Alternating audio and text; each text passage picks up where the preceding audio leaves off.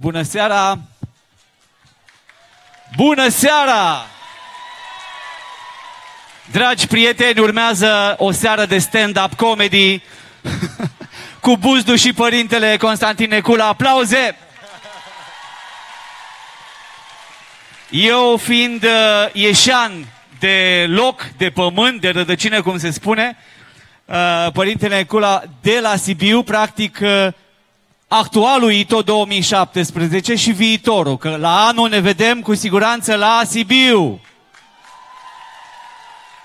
De ce am zis stand-up comedy? Pentru că adevărurile pot fi rostite și sub formă de glumă. Și e mai bine așa, sunteți generația Instagram, Facebook.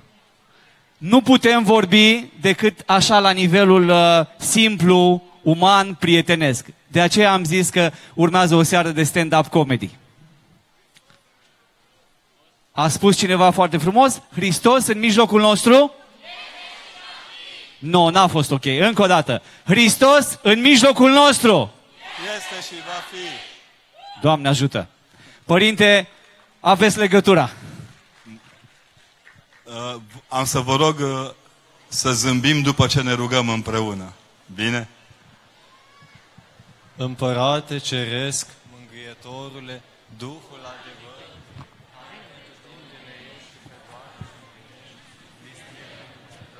și dătătorule de viață, vină și te sălășuiește într noi și ne plătește pe noi de toată înțelepciunea și mântuiește bunele sufletele noastre, slavă Tatălui și Fiului și Sfântului Duh, și acum și purrea și în vecii vecilor. Amin. Doamne miluiește, Doamne miluiește, Doamne miluiește, Părinte binecuvintează. Cu noi este Dumnezeu, cu al său har și cu a sa iubire de oameni totdeauna, acum și pururea și în vecii vecilor. Amin. Hristos în mijlocul nostru. Yes!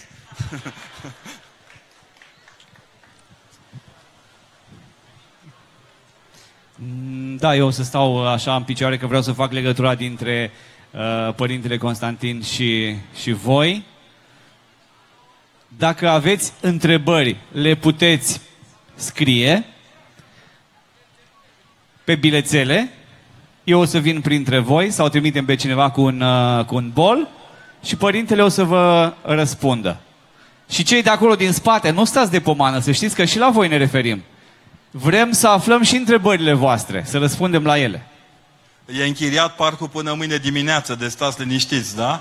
Decât discoteca de azi noapte, care văd că n-a deranjat uh, analiștii de chermeze, de pe la ziarele locale și centrale, văd că îi deranjăm noi și le durăm succes să îi deranjăm cât mai mult și de acum înainte. Da, chiar mi-a... Astăzi pe Facebook am pus uh, poze de aseară de pe Facebook și era un uh, domn foarte revoltat că această chermeză se organizează pe banii, pe banii uh, ieșenilor, vai de mine ce se întâmplă. Și am zis că întâlnirea de la Iași este o întâlnire de suflet, este o întâlnire chiar modestă, nici de cum o chermeză. M-am uitat pe profilul lui de Facebook și am văzut că cetățeanul respectiv lucra la o companie mare, uh, plătită din buzunarul românului, o companie falimentară, unde dacă înjuri pe cineva, să uită toți la tine pentru că ei sunt rude. Directorul cu secretara, toți cei din firma respectivă trăiesc din banii poporului, sunt falimentari, dar ei au curaj să comenteze, să uite peste gardul uh, vecinului. Începem? Începem. Să ne iertați că am început așa exabrupto, dar eram nervos și amândoi când am urcat pe scări. Vă mulțumesc foarte mult că ați venit să-i spuneți bisericii că vă pasă. Am vrut să-mi iau pălăria, dar pentru că ne-a trimis Dumnezeu un or, n-am ce să vă mai șapo înaintea voastră. Vă mulțumesc mult că ați venit. Că ați străbătut Ați străbătut o țară ca să dovediți că Iașu nu este o fostă capitală, ci poate fi oricând o capitală atunci când o caută românii și că în esență biserica nu este a trecutului, ci este a prezentului care e un viitor continuu. De aceea vă mulțumesc foarte mult și pentru că ne-am văzut pe bucăți acasă, la fiecare în universitate, în școală, în liceu, Vreau să vă spun că mi-am depășit emoțiile, am stat un pic jos când tremurau picioarele și acum mi-am făcut curaj.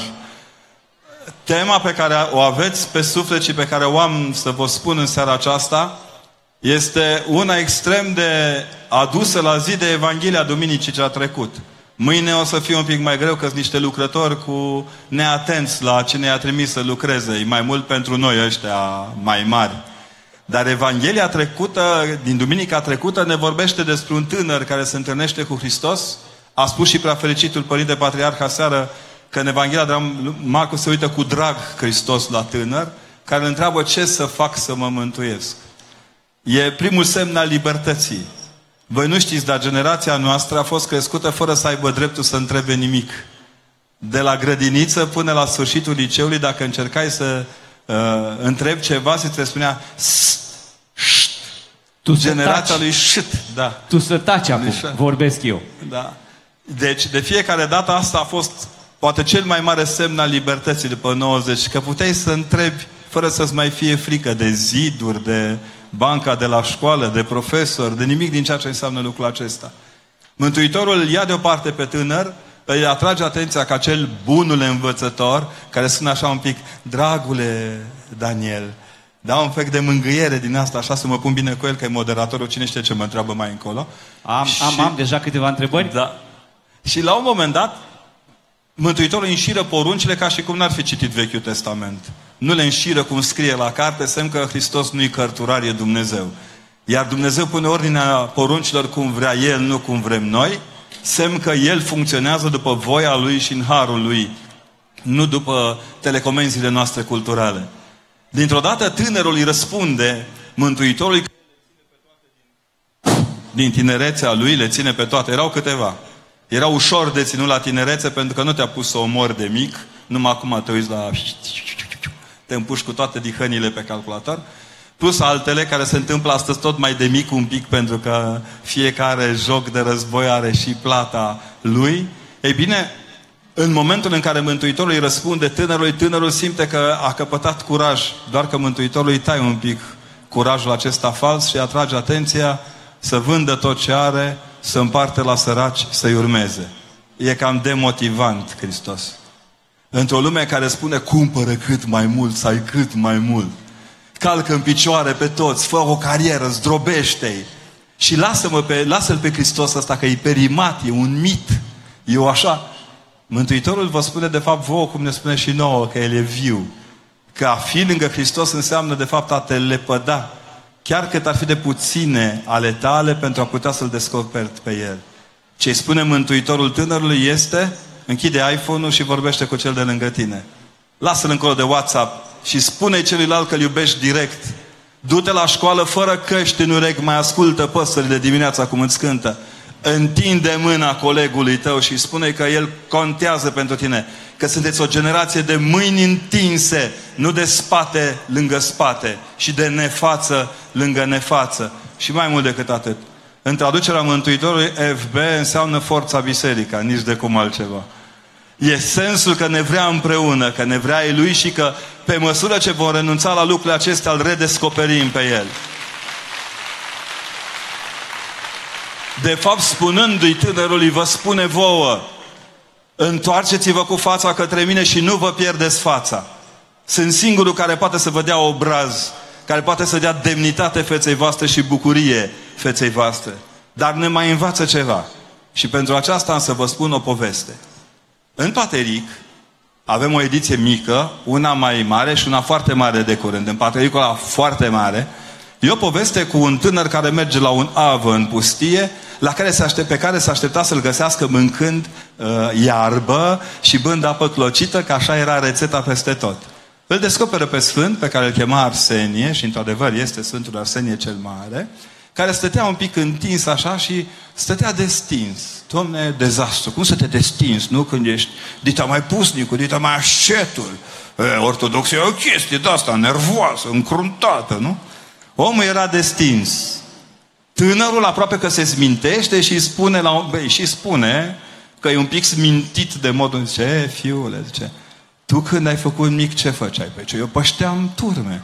Ce ei află, eu eram consilierul regelui, eram sfetnicul regelui. Ce tu unde dormeai? Ce în bordei cu oile, cu caprele. Ei, eu dormeam în palat, aveam camera mea. Ce în ce te îmbrăcai? Ei, nu, într-o cârpă, dole, așa ca noi.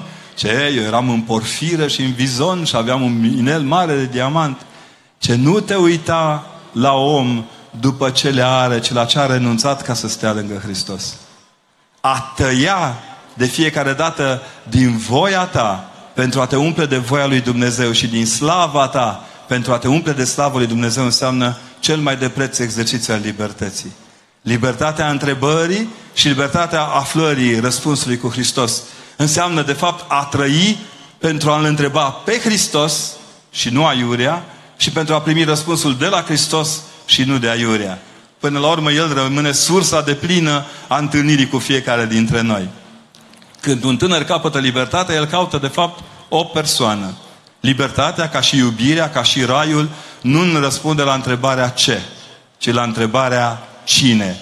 Iar răspunsul este Hristos.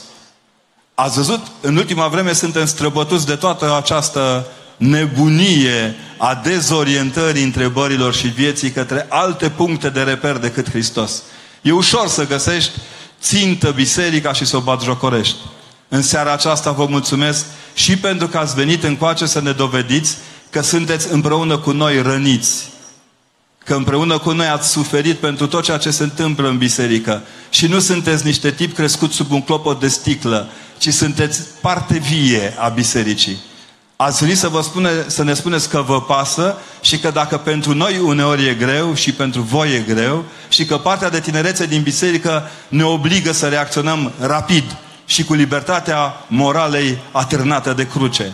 Nu avem altă morală decât crucea învierii Mântuitorului Hristos. Cum nu avem altă șansă să fim altceva decât ne-a oferit Hristos să fim. Oameni dispuși să lupte de dragul libertății în Hristos. Adevărata libertate, cea care ține de ceea ce ne-a dăruit El, ține de capacitatea aceasta fantastică de a fi împreună cu El de fiecare dată. Până la urmă, cea mai de preț libertate este să te duci în dreptul potirului, să deschizi gura și să primești trupul și sângele lui Hristos. Acesta e sensul lear al libertății. Ceilalți ne spun că dacă vrem să fim liberi, trebuie să închidem gura. Hristos ne spune, ne, deschideți gura și cereți trupul și sângele meu. Rostiți adevărul. Spuneți-vă unii altora că vă pasă. E poate cel mai important mesaj pe care libertatea în Hristos ni-l dăruiește. Vreau să știți asta, pentru că vi s-a spus că sunteți generația spălată pe creier de biserică.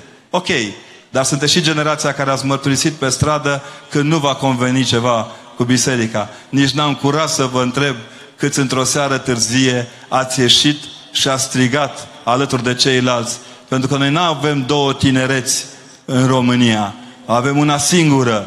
Și cine păcătuiește rupând generația tânără în două pe interese inventate, are păcat împotriva lui Dumnezeu pentru că uneori, uneori, a ține unit tineretul e mai de preț decât a da dreptate tuturor uh, dinozaurilor care cred că au dreptate de fiecare dată. Să fiți fermi și de fiecare dată să cereți bisericii să vă respecte libertatea. Să vă îngăduie să creșteți creștini adevărați, legați de Hristos, nu prin cuvinte false, nu prin gesturi neprietenești, ci prin cordialitatea aceea pe care Mântuitorul însuși o are cu tânărul. Care sigur că a plecat un pic supărat. Cine nu s-ar fi ofticat să zică când le ai pe toate, vinde tot ce ai, în parte săracilor și urmează. Repet, nu știm ce nu i-a convenit mai mult tânărului. Să vândă, să împartă sau să-i urmeze lui Hristos. Fiecare dintre voi aveți aceeași întrebare și fiecare aveți libertatea de a vă căuta propriul răspuns. De el răspunde de fapt și depinde întreaga viață pe care o aveți de îndeplinit.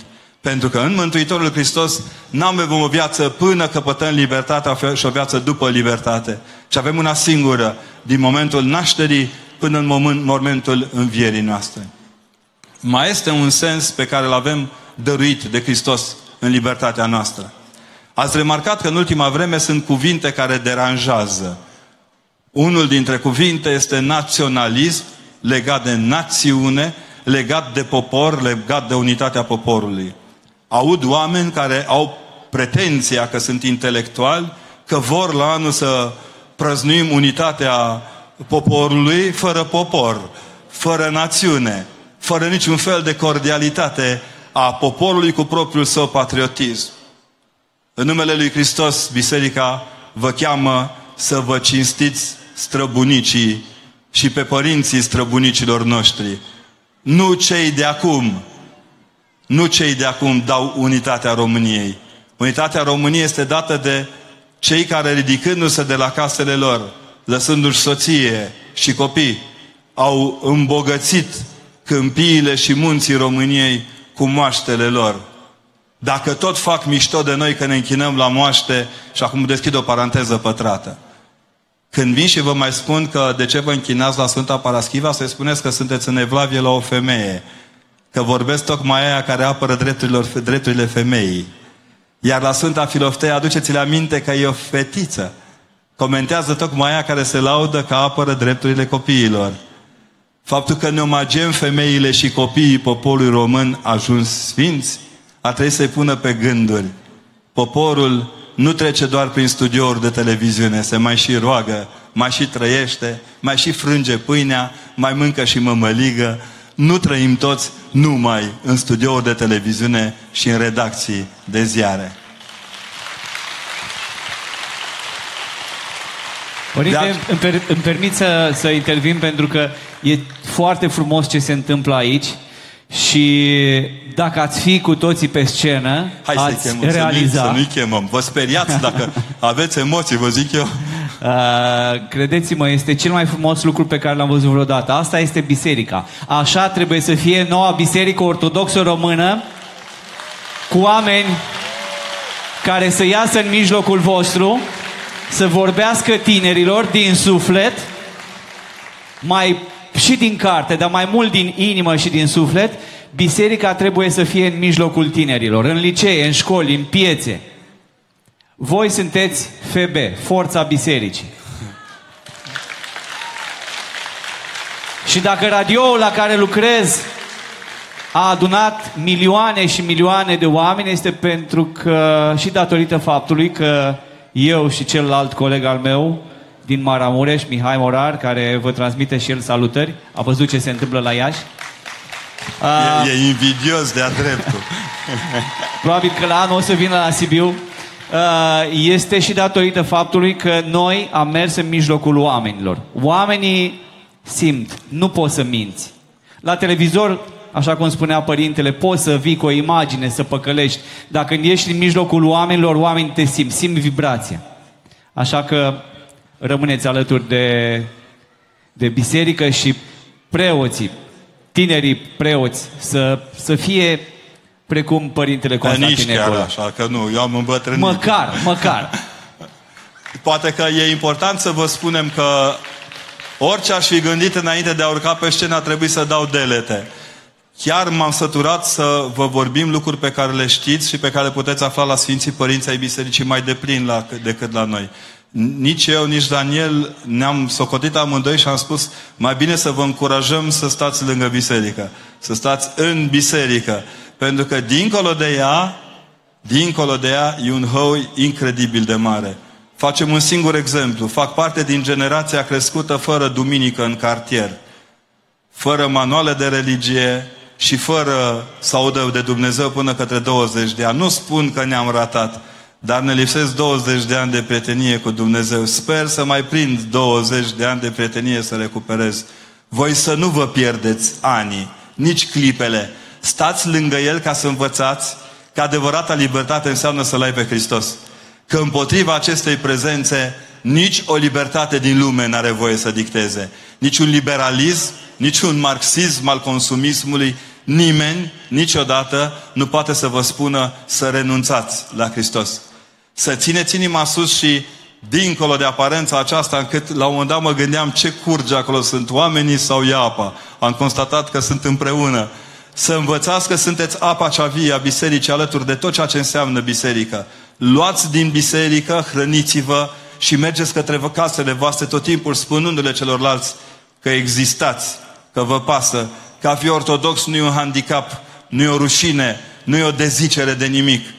Și luați note bune la fizică, la matematică, la chimie, ca să învățați minte că ortodoxii pun mâna pe carte, nu o fură de la nimeni și nu dau copy-paste la nimeni niciodată. Și mai mult decât atât. Și cu asta închei și mergem la povești deja. Să țineți minte, vlădicului de la uh, Suceava, în alt preasfințitului Pimen, un copil i s-a adresat așa foarte bucuros, văzând că acolo, să nu vă temeți de ploaie, că venim și la imediat. Uh, l-a întrebat, zice, în alt preasfinția voastră, ce să învăț? Că acum aș vrea să fiu un preot bun, ce să învăț? La ce să învăț cel mai bine? Și i-a răspuns în alt preasfințitul, învață bine la limba română. Un preot trebuie să știe limba română. Un creștin ortodox trebuie să știe bine limba română. Să poată rosti adevărul în limba unde nu o poți întoarce. Singura limba adevărului deocamdată pentru noi rămâne limba română. Ceilalți au încercat să ne învețe. Ba dinspre est, ba spre vest, ba din nord, ba din sud, câte o limbă în care să ne rostim adevărurile. Vă rog eu frumos să nu uitați ce preț au plătit unii ca în seara aceasta să fim împreună forța bisericii. Mergem mai departe cu întrebările, că au sosit destule și nu avem tot timpul din lume. Acum să te văd. Daniel, ia loc. Am ales Fi deja binevenit. o întrebare. Da? A venit cu ea de acasă, dar nu vrea să spună. Ah, uite. Cred că e de la o domnișoară. Ei. Uh, mă tem să mai am încredere în cineva cu care aș putea avea o relație pentru că am fost mințită de cel pe care l-am iubit și în final m-a părăsit.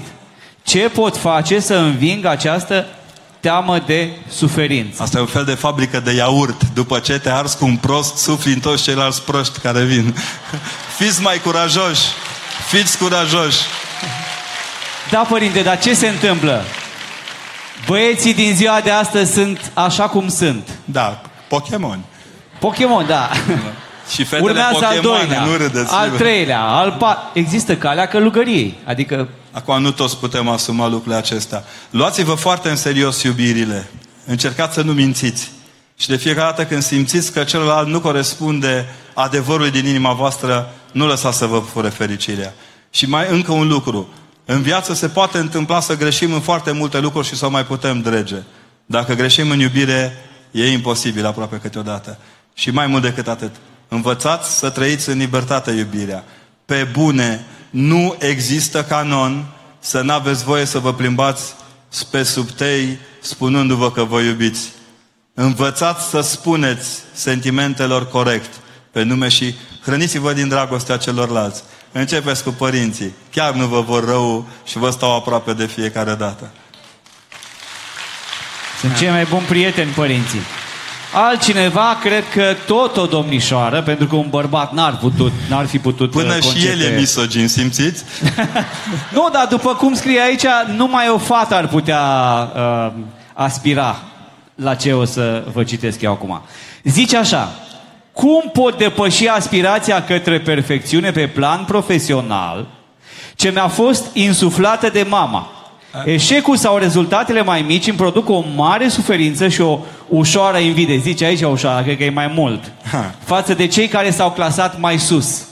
Acum, noi nu putem sta în concurență viața întreagă. Părinții au tendința, eu mi-am dorit foarte mult să îi cumpăr băiatului meu, pe care îl salut, nu știu pe unde e pe aici, pe undeva, uh, să-i cumpăr un trenuleț, dar lui nu i-a plăcut. Dar eu insistam să-i cumpăr trenulețul, că mie mi-a lipsit trenulețul. Încercați să nu trăiți din frustrările părinților. Apropo, oamenii ăștia care vedeți la televizor că tot comentează de ceva vreme împotriva familiei. Nu spun tradițională că asta e de la Invetica, SRL, n-are treabă cu noi. Sunt oameni care vizibil au avut frustrări în familiile lor. Părinților neîmpliniți au transformat copiilor frustrările lor. Nu purtați mai departe rana părinților voștri. Purtați mai departe bucuria lor. Și e foarte bine când părinții trag de noi. N-am cum să-i mai mulțumesc tatălui, deși poate aude. Dar mamei i-aș mai mulțumi odată că a fost atentă să nu fiu un leneș de cartier și un băiat de băut floris pe sub uh, copaci. Ci că a atras de mine nu pentru a fi astăzi aici, acum, ci pentru a rămâne om de fiecare dată dinaintea lui Dumnezeu. Țineți cont de ce zice mama, dar nu puneți la suflet. Bine? Următoarea întrebare cât de important uh, considerați că este viața profesională comparativ cu viața de familie? Acum depinde. Văd că cei care s-au realizat profesional au nevoie de o viață de familie. I-am văzut pe mulți care au tras tare să ajungă profesional. A fost o modă a anilor 90 toate doamnele îmbrăcate în costum, cu geantă diplomat, se vreau șefe de firmă și acum caută prin Turcia și prin Ungaria să facă copii, uh, prin implanturi. E foarte important că fiecare vârstă are propria ei viață. Nu rupeți niciodată profesiunea de familie și nici familia de profesiune. Nu le luați. Nu luați familia la servici, că ar fi bine, și nu luați serviciu mai ales acasă, pentru că nu e ok. Dar împliniți-vă, e mai de preț să aveți când vă întoarceți acasă cineva care vă spune vă iubesc, decât să apeși pe buton să spună aveți 25 de mesaje necitite, n-ai terminat la, time, la timpul potrivit proiectul B22 cu 4 per 25 a 6 da? Deci încercați să ieșiți din malaxorul acesta de iubire care este uneori cariera. Dar nu o lăsați deoparte. Se poate. Sunt oameni care au făcut doctorate crescându-și copiii și sunt copii care știu că doctoratul părinților chiar contează. Înainte, cum s-ar zice.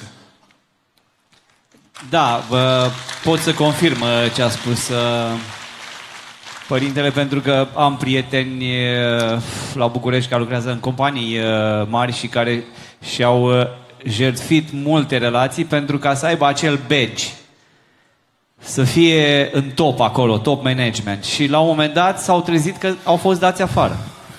Și odată la un loc de muncă pe care l-am avut în București, mi s-a zis, sunteți marfă, sunteți un număr.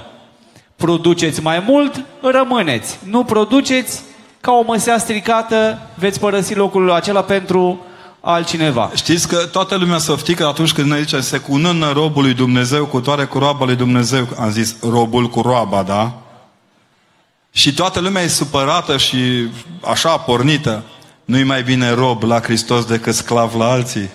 Pe bune. Câte libertate acordă Hristos în robia asta, nu ne-o poate acorda absolut nimeni. Ăsta e sensul libertății până la urmă.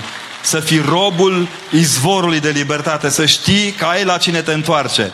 Că oricât de greu ți-ar fi când te întorci și pui obrazul așa pe obrazul lui Hristos, simți că te răcorești și că mergi mai departe cu fruntea sus.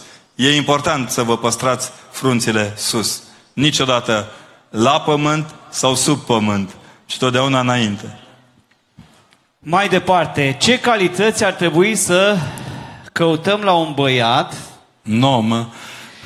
ce ar fi potrivit pentru o relație serioasă, pentru o căsnicie. Să... Dar știi ce observ? Că da. cred că e aceeași persoană care a scris 100 de întrebări. Recunosc scrisul. Deci, care ar fi calitățile? Păi trebuie să fie perfect ca o mașină de spălat, rufe și vase. Uh, nu? Se uită Daniel la mine ce mă ești. Eu cred că principala calitate a unui bărbat este să... Carnet de conducere. Da. Să aibă Nu, nu, că aia, aia cu conducerea sună rău. Aia nu e bine. Dar eu cred că un tânăr atunci când devine bărbat trebuie să aibă o calitate fundamentală. Să fie curajos ca să poată iubi până la capăt.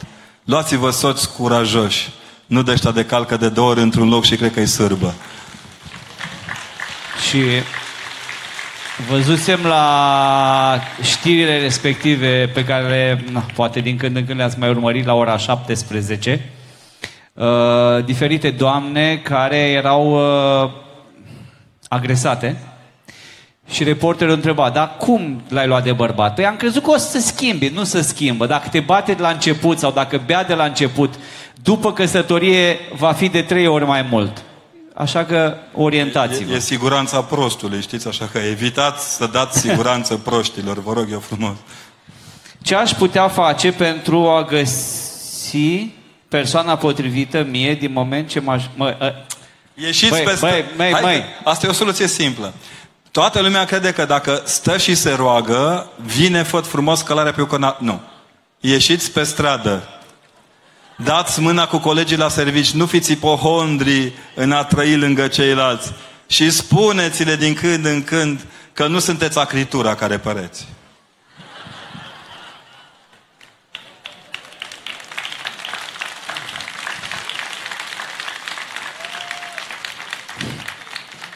Se pot face prea cucernice rugăciuni pentru ploaie? Chiar în clipa asta nu. Dăm cu buzdugan, uh, pardon, cu rugăciunea dacă... Nu doar pentru materie, ci și pentru sufletele noastre. Păi, uite, asta e o ploaie, nu vedeți dumneavoastră, dar mamă... o ploaie ce- de aplauze! Da.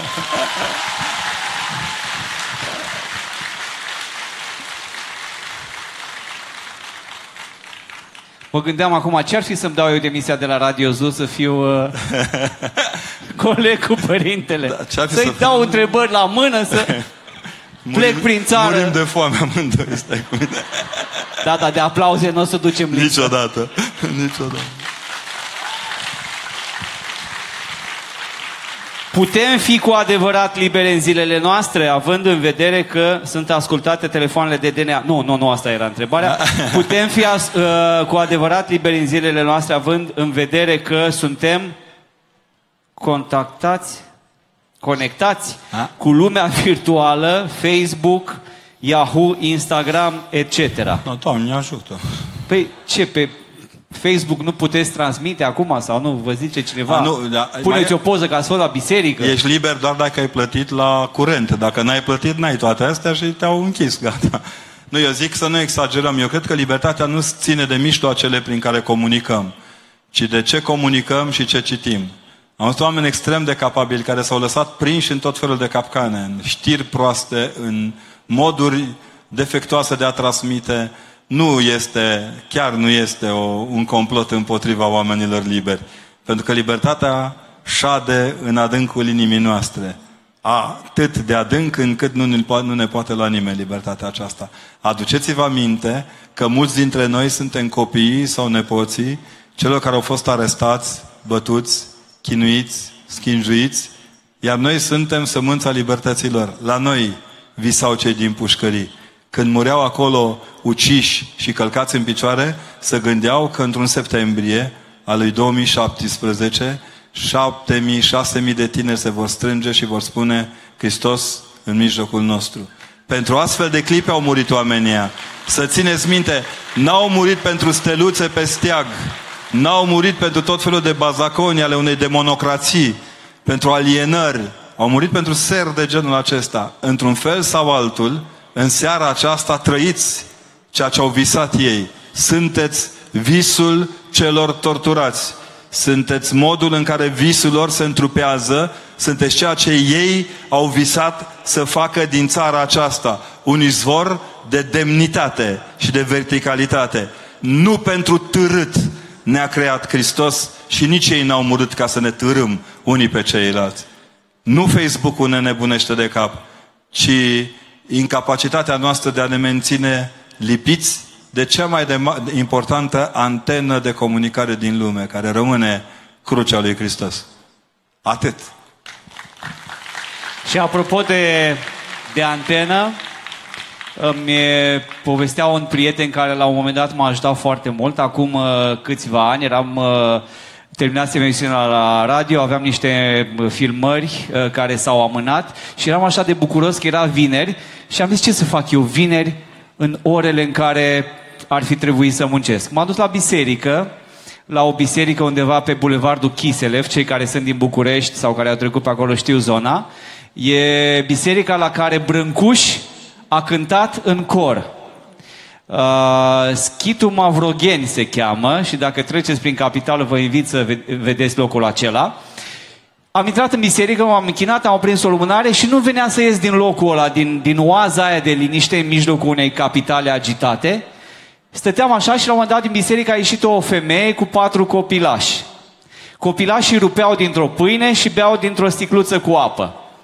Și zic, vorbesc cu doamna, zic că le e foame, au ieșit de la școală și ar mânca și pietre. Zice, nu, domnul, noi așa mâncăm în fiecare zi, asta este mâncarea noastră. I-am întrebat cu ce se ocupă, mi-au spus că e o femeie singură și părăsită, cu patru copilași. Am scos toți banii pe care îi aveam în buzunar, vreo 50-60 de lei, i-am dat banii, a plecat. Sufletul meu a rămas neîmpăcat pentru că am zis, nu, nu asta este soluția. Zic, trebuie să fac ceva pentru ea. Am intrat în biserică, am vorbit cu doamna de la lumânări, mi-a dat numărul ei de telefon și am zis, că vreau să vorbesc cu ea. Să mă văd cu ea ca să o ajut. Ea urma să fie, să fie dată afară din casa în care locuia cu chirie și am zis că am nevoie ca să public pe Facebook, să povestesc la radio, am nevoie de identitatea ei ca să o pot uh, publica. La început n-a fost de acord că să, nu știu ce o să zică părintele duhovnic, că trebuie să ia aprobare de la părinte, până la urmă părintele i-a dat voie. Am crezut atât de mult că o voi ajuta pe femeia respectivă, zic, nu se poate. Într-o lună, două, trei, patru, un an de zile, eu să-i cumpăr o casă femeii respective. Cu ajutorul celor care mă citeau pe Facebook sau mă ascultau la radio. Vreau să vă spun că n-au trecut trei săptămâni și femeia respectivă, chiar în prima zi a postului uh, Crăciunului, am pus mâna pe telefonul meu și am zis, hai să-i, să-i sun pe cei mai șmecheri cetățeni din telefonul meu. Am zis, nu le-am cerut nimic niciodată, 100 de euro, 1000 de euro, 10 lei, cât pot ei să, să-mi ofere, o să cerșesc pentru femeia respectivă, care era o femeie foarte credincioasă și copii foarte uh, bine educați. Am sunat la un prieten și zic, mai Dragoș, uite așa și pe dincolo știi toată povestea, ce da, am văzut pe Facebook. Zic, am nevoie de ceva de la tine. Ci că Daniel, sună-mă în câteva minute. Am sunat în 10 minute și mi-am zis, e un om foarte potent, financiar, a zis, din partea mea le ofer o casă. Zic, pe ce perioadă? Pe toată viața. Le-a făcut, uh, le-a făcut cadou o casă. Așa că cereți exact cum spune în Biblie, cere și vi se va deschide.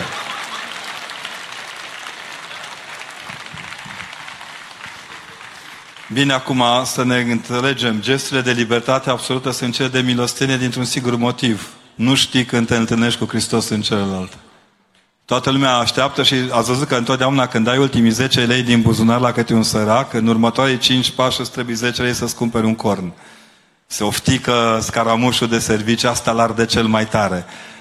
Dați cu ce aveți după toți dracii din jur. O să-i vedeți cum sunt supărați rău când vă iese și încercați să înțelegeți. A fi liber în Hristos înseamnă ai sluji Mântuitorului cu zâmbetul pe buze. Nici odată altfel. Dăruind destins și știind că întotdeauna Hristos privește cu, cu demnitate și cu bucurie la fiecare om. Sunt multe astfel de cazuri și să știți că îmi pare rău de oamenii ăștia care numără prostiile unora dintre preoți. Dacă ar număra cât bine fac, n-ar mai avea vreme să scrie prostiile care le scriu. Dar e greu. E greu. Important e să crezi în ceea ce dorești Neapărat. și se, se înfăptuiește. Părinte, ce pot să fac ca să-mi găsesc liniștea sufletească și să nu mai sufăr atunci când sunt marginalizate de către prieteni, colegi, cunoscuți, pentru că sunt fică de preot și pentru dorința mea de a aduce o viață conform învățăturilor creștine.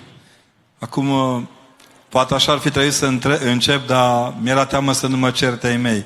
Îi salut pe toți copiii de preoți care sunt prezenți și am să vă spun tot respectul meu pentru voi și pentru părinții voștri, pentru că sunteți motorul pastoral al bisericii. Vreau să aveți convingerea că Hristos știe câte înjurături ați luat, câte miștouri, câte lor, lor peste picior, dar să știți că n-am văzut copii mai faini decât copiii care își depășesc complexele.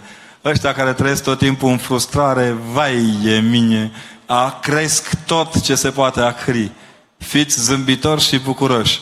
Părinții voștri sunt de strajă la împărăția între pământ și cer, pe cea mai grea dintre granițe. Nu vă rușinați de asta și să știți că reverendele noastre n-au niște buzunare atât de, neîncăpă, de încăpătoare cum cred unii. Voi știți primii că uneori n-ați avut bani de lapte și de pâine. Nu vă plângeți pentru sărăcia asta. Și am să vă mai spun ceva. Zile trecute a funcționat o poveste care mi-a picat cu tronc. Într-o parohie a ajuns un preot tânăr și sărăcuț. Și o doamnă în vârstă i-a sărutat mâna părintelui. Și părintele zice, vai, doamnă, dar nu-mi pupați mâna, că sunt un popă nevretnic, nepăcătos, așa. Ce părinte, eu ți-am sărutat mâna, mâna nu pentru că ești vrednic, ci ca să-ți arăt ce vreau de la dumneata, să atingi sfințenia. Iar în atingerea sfințeniei, fără soție, fără copii, fără lucrurile cu adevărat importante, e greu să mergi mai departe. Învățați să fiți puternici. Postea Părintele Ioan de la uh, biserica de lângă Facultatea de Arhitectură Ion Mincu din București. El stă foarte mult și spo- uh, spovedește până seara târziu, undeva spre 12 noaptea și îmi povestea că într-o seară fiind el așa de fericit și de uh, împlinit că uh, spovedise pe toată lumea și că avea așa o stare specială, a ieșit în stradă și pac, trece un, uh, un tip cu bicicleta și îi zice, Părinte, pe bune, până la ora asta ți-ai luat bănuțul, e bine, o fi bine, Părinte. La care Părintele Ioan zice, dar dacă nu e așa, ia vină puțin încoace. Se întoarce tipul cu bicicleta, părintele scoate buzunarele, avea vreo 2 lei acolo în buzunar. Băiatul cu bicicleta a zis, părinte, am greșit. Este primul pas, zice. Te aștept la biserică. Și duminica următoare, băiatul cu bicicleta a fost la biserică. Important e să ai curaj. Oamenii din biserică, noi, ortodoxi, nu prea avem curaj să dăm un răspuns frumos, pertinent, celor care ne, ne acuză de, de tot felul de lucruri. Și chiar voiam să vă întreb, mi-a venit acum o idee. Uh, a, asemenea întâmplări au loc, nu știu, la toate confesiunile religioase organizează lucruri de genul ăsta, poate chiar mai mari și mai costisitoare. De ce doar aruncă, nu știu, cei de pe margine lucruri dulci între ghilimele către Biserica Ortodoxă. De ce nu spun și de celelalte confesiuni care organizează asemenea evenimente? Doar Biserica Ortodoxă este cea Diferent. lovită cu cuvinte dulci. Pentru că ei s-au obișnuit să creadă că ortodoxi trebuie să stăm închiși în biserici și să lăsăm capul în jos și ciocul mic că sunt ei la putere. Ei nu știu că noi suntem o adunătură de vulturi, domne. Noi plutim deasupra lucrurilor și din când în când mai coborăm la câte un punct, câte un punct uh, mic. Să nu vă temeți vreodată de oamenii de genul acesta. Eu mi-am auzit în jurături după colectiv pentru că mi-am permis să spun că ascult uh, uh, rock, de parcă zici că am omorât-o pe mama. N-am spus-o pentru mine. Am spus-o pentru copiii aceia care erau călcați în picioare și umiliți de oameni care cred că dacă miroși a naftalină, miroși și a tămâie. Important e să învățați să spuneți că sunteți de partea oamenilor de fiecare dată, uneori, uneori, în ciuda tuturor aparențelor. N-am să uit cât trăiesc eu ce mi-au spus motocicliștii din Sibiu, motoriștii aia, Părinte, data viitoare când aveți nevoie, chemați-ne că apărăm noi Sfânta Biserică. Mă și vedeam între motoriști. De ce nu? De ce nu? De ce nu?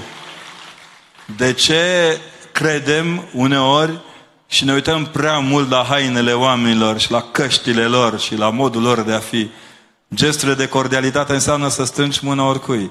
Știți că acum când ne-au înjurat câte unii și ne-au dat nume schimbate la toți preoții, tot oamenii simpli au fost cei care au reacționat și ne-au apărat.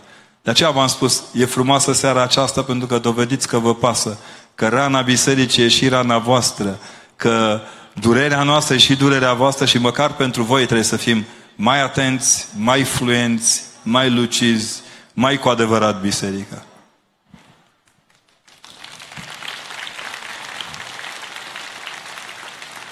Cum să mărturisim credința și să atragem tinerii la biserică, fără să ne fie rușine? Păi e o vorbă care spune, dacă ți-e, frică de, dacă ți-e rușine de Dumnezeu și Dumnezeu se rușinează de... Cam așa. Ca așa. Și apoi mai e o treabă. Încercați să nu trageți de oameni, asta e important. Oamenii au nevoie să înțeleagă, explicați, le spun părinților în toate formările pe care le petrecem împreună, explicați oamenilor, spuneți-le, Cine este Hristos? Cine locuiește în zidirea aceea care e o bodogăne și, o, și nu o înțeleg aproape deloc?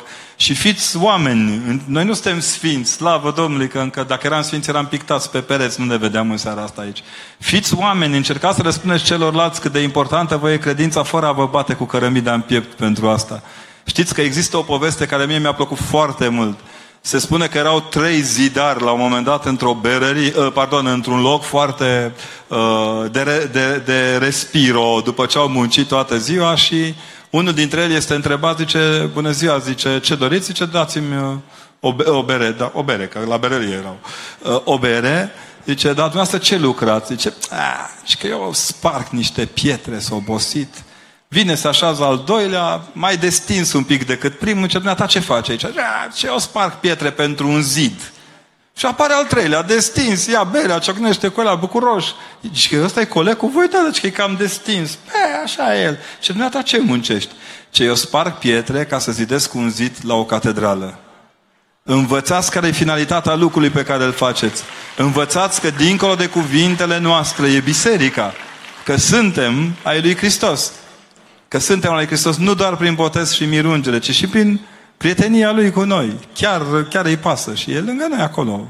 Colegul nostru de bancă, uneori, alteori, cel cu care frângem sandwich când nu-l avem, cu care reușim la examenele pe care le picăm, da? Că cei, toată lumea crede că cel mai important examen din viață e cel pe care îl iei, când de fapt cel mai important examen din viață e Hristos.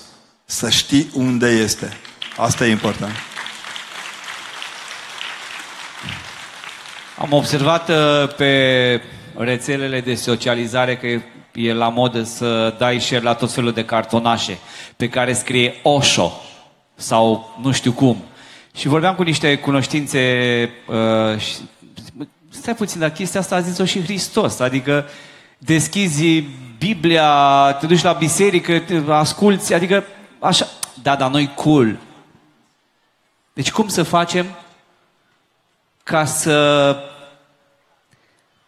să fie cool să cităm din Biblie, din... E foarte simplu. Uh, încercați să nu transformați uh, Biblia în, în aparat de decapitare a celorlalți. Oferiți-le șansa de a citi cum este ea, nu ce credem noi despre ea că este. Pentru mine, exercițiile cele mai frumoase le fac cu copiii care vin în catedrala de la noi de la Sibiu, o să o vedeți la anul, care n-ați văzut-o deja, care au venit la școala altfel, E cea mai frumoasă, să, nu, toți copiii vor să facă 300 de zile pe an școala altfel, 60 de zile vacanță și 5 zile școală dailalta. O să și spunem școală dailaltă și școala altfel. Și veneau la prânz la catedrală. Am scos iconosta, eu un mic uh, loc de închinare în mijlocul catedralei, l-am dat deoparte și stăteam turcește și mâncam sandvișuri în mijlocul catedralei. Ei! Dezastru, câteva cuvioase și supracuvioase și mega cuvioase, foarte disperate. Copiii, în schimb, mâncau sandvișuri și împreună învățam Tatăl nostru, pentru că în ciuda faptului că avem ore de religie la școală, uneori învă- uităm să învățăm pe copii să treacă prin Tatăl nostru, să nu rămână acolo. Când am plecat de acolo, unul dintre copii, un grăsuț așa, mâncase bine, l-am văzut, era singurul cu trei sandvișuri și două prescuri, le-am numărat. A dat cinciu cu popa așa ce mai vin la biserica asta, e altfel. Trebuie să le spunem copiilor că spațiul bisericii nu este interzis mâncării sandvișului și băutul sucului. Dar e un timp pentru mâncat sandwich și unul pentru mâncat în părtășanie. E un timp pentru a te juca și a respira liber și un timp pentru a sta cu ceilalți împreună. Nu există o soluție, o rețetă pentru a-i ține pe oameni alături. Există o vocație pe care vreau să vă cultivați. Învățați să întindeți mâna corect și la timp celor care au nevoie de ea. Și să nu fiți ca în povestea când uh, o doamnă venea de la piață săraca cu două sacoșe și un elev care primise de la învățătoare poruncă să facă o faptă bună trăgea de doamnă. Hai doamnă că te trece o stradă, te trece o stradă. Zice, și stai, stai, zice, stai. O trece pe gheata femeia asta. Nu, doamne, că eu nu vreau să trec strada. Da? Nu-i, nu-i bruscați pe cei care nu vor să treacă strada. Lăsați-i pe partea lor de stradă. În timp, Hristos va trage pentru fiecare trage special câte o trecere de pieton de pe o parte pe alta la momentul potrivit. Keep calm.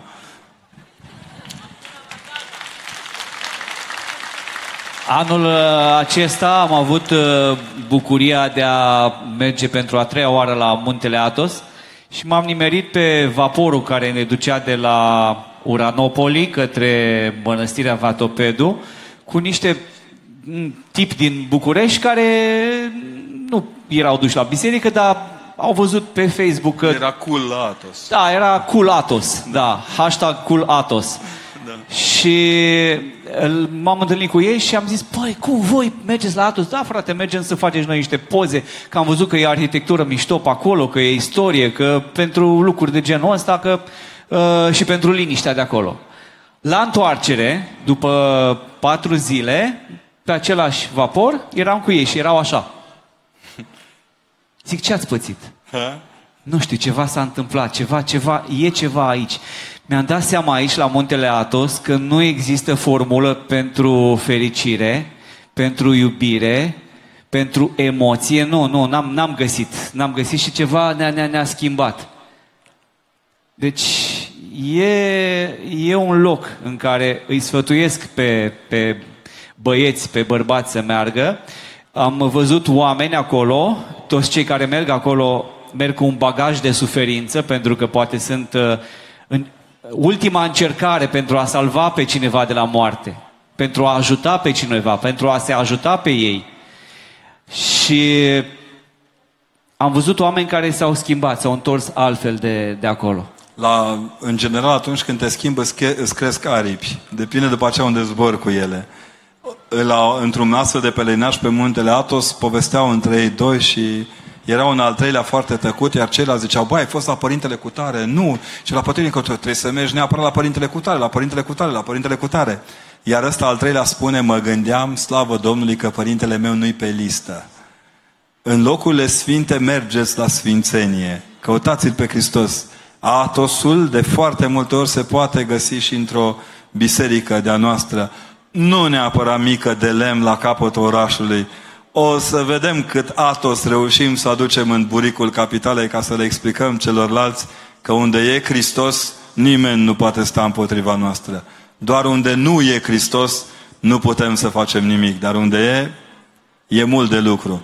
N-aș da nici acum, cu mâna pe inimă vă spun, Voronețul, Sucevița și celelalte mănăstiri pe niciuna dintre capitalele lumii. Nu vă nu-i bună cafeaua, Doamne, ferește acolo, sau nu avem librării frumoase, sau nu sunt muzee. Dar aici vorbește Dumnezeu și când Dumnezeu vorbește, toate celelalte ți se par de prisos. Am fost de curând la Fălticeni și vă rog eu mult, merge să vizitați Muzeul Irimescu, cea mai mare colecție particulară din Europa, care nu este protejată, e incorrect protejată de lumea culturală în care trăim. A reușit un sculptor care a trăit foarte mult, este adevărat, să pună în piatră, în gips și în bronz cam toată frumusețea Bucovinei înviate. Ai noștri, să știți, ai noștri, când făceau și Brâncuș, și Irimescu și ceilalți care i-am avut, ei nu pictau doar ce văd, ci și ceva să fie. Așa e și Catedrala Mântuirii Neamului. Nu-i doar ce se vede, ci și ceva să vie. Pentru că biserica nu trăiește pe 2-3 ani, ci pe cincinale ca să dea rapoarte la congrese. Trăiește mult mai mult, mult mai departe, mult mai cu adevărat. În, apropo, puteți folosi tehnologia pe www.doxologia.ro uh, sau pe pagina de Facebook. Uh, se transmite live, puteți da share ca să vadă și cei care nu sunt prezenți aici ce se întâmplă la Iași. Întrebare de pe do- live de pe Doxologia. Ce să fac în afară de a mă ruga pentru copiii mei care din cauza anturajului s-au îndepărtat de biserică? Fiți o mamă bună sau un tată bun. Până la urmă, o tocană de cartof face mai mult decât o tocană de limbă, da? Încercați să nu-i bateți la cap, sunt și așa sufocați de vorbele celor din jur. Iar biserica pe care trebuie să o prezentăm trebuie să fie una extrem de atentă și extrem de transparentă. De sute de ori încerc să smulg copiii din mâna mamelor care cred, sau a taților care cred că biserica e numai în direcția unde îi împing ei. Fiți atenți ce nu le place copiilor. Dacă părintele sujește prost, la strană se cântă și mai prost, iar predica este sub nivel de cordialitate intelectuală, nu vă mirați că părăsesc biserica. Rugați-l pe părinte să fie mai atent la slujbă, pe cântăreț, mai atent la cântat și pe lângă predica părintelui cumpărați cărți de calitate, de cele mai multe ori poezii, ca să poată să învețe corect, să asculte ceea ce spun oamenii. Biserica vorbește mult în metafore, asta ne costă, și oamenii nu mai percep metaforele ca atare, dar lăsați sunt tineri și au voie să greșească. Și în general, biserica este omul de lângă noi, cel care ne oferă posibilitatea să stăm alături de Hristos. E, nu e o rețetă, dar poate fi o cale. Ce putem face când nu putem trece peste o ceartă cu un prieten?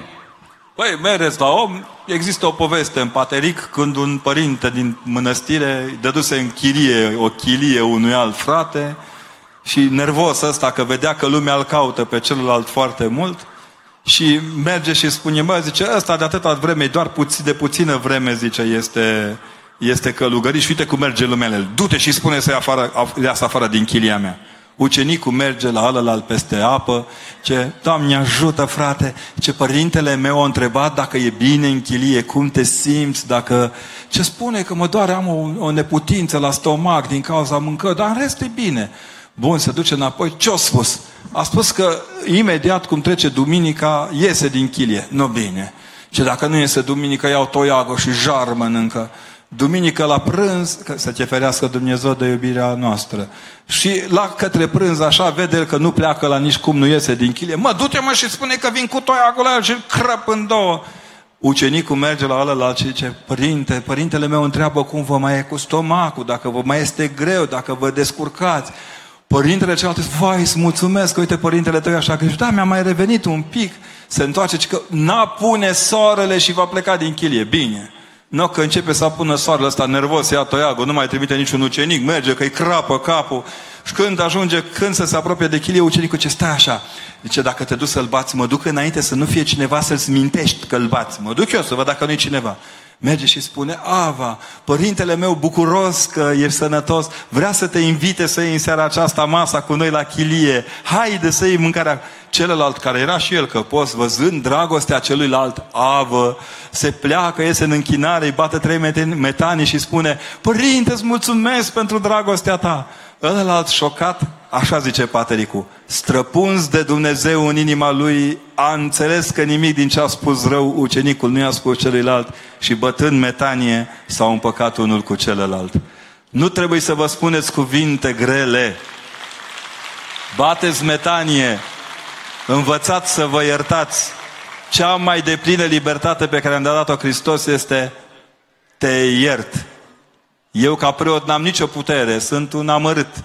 Dar acolo în scaunul spovedaniei zic, iar eu nevrednicul preot și duhovnic cu puterea ce mi este dată, te iert și te dezleg, înseamnă ești liber. Nu mai există nicio cătușă. Du-te, zbor, înalță-te, ieși, supraviețuiește, intră în rai, tai o odată. Cam așa. Următoarea întrebare cred că vine de la o bunică. E, Doamne ajută! Am vrut să începem emisiunea, nu știți cum am, emisiunea, conferința, am zis, alo, domnul Buzdugan, sunt o femeie, nu știu de părintele, că nu ieși din hotel, n-ajunge nici cum. Da, am zis să nu-i fac vreo farsă, că... Părinte, educația de astăzi a tineretului, mai ales a băieților, este mult diferită a celor de acum 90-100 de ani. Deci de-aia ziceam noroc, că eu mama noroc, era. da. Norocul nostru că e diferită. În caz de ceva, la ce ne putem aștepta de la aceia care se sperii când aud că fetița a rămas gravidă și o iau la fugă? O, Doamne! Foarte lungă întrebarea. și foarte grea. Uh, acum trebuie să stabilim un lucru. Lași au fost în toate istoriile. Bărbații nu sunt curajoși ca femeile. Uitați-vă Să- la când uh, se ia uh, probă de sânge sau uh, se face...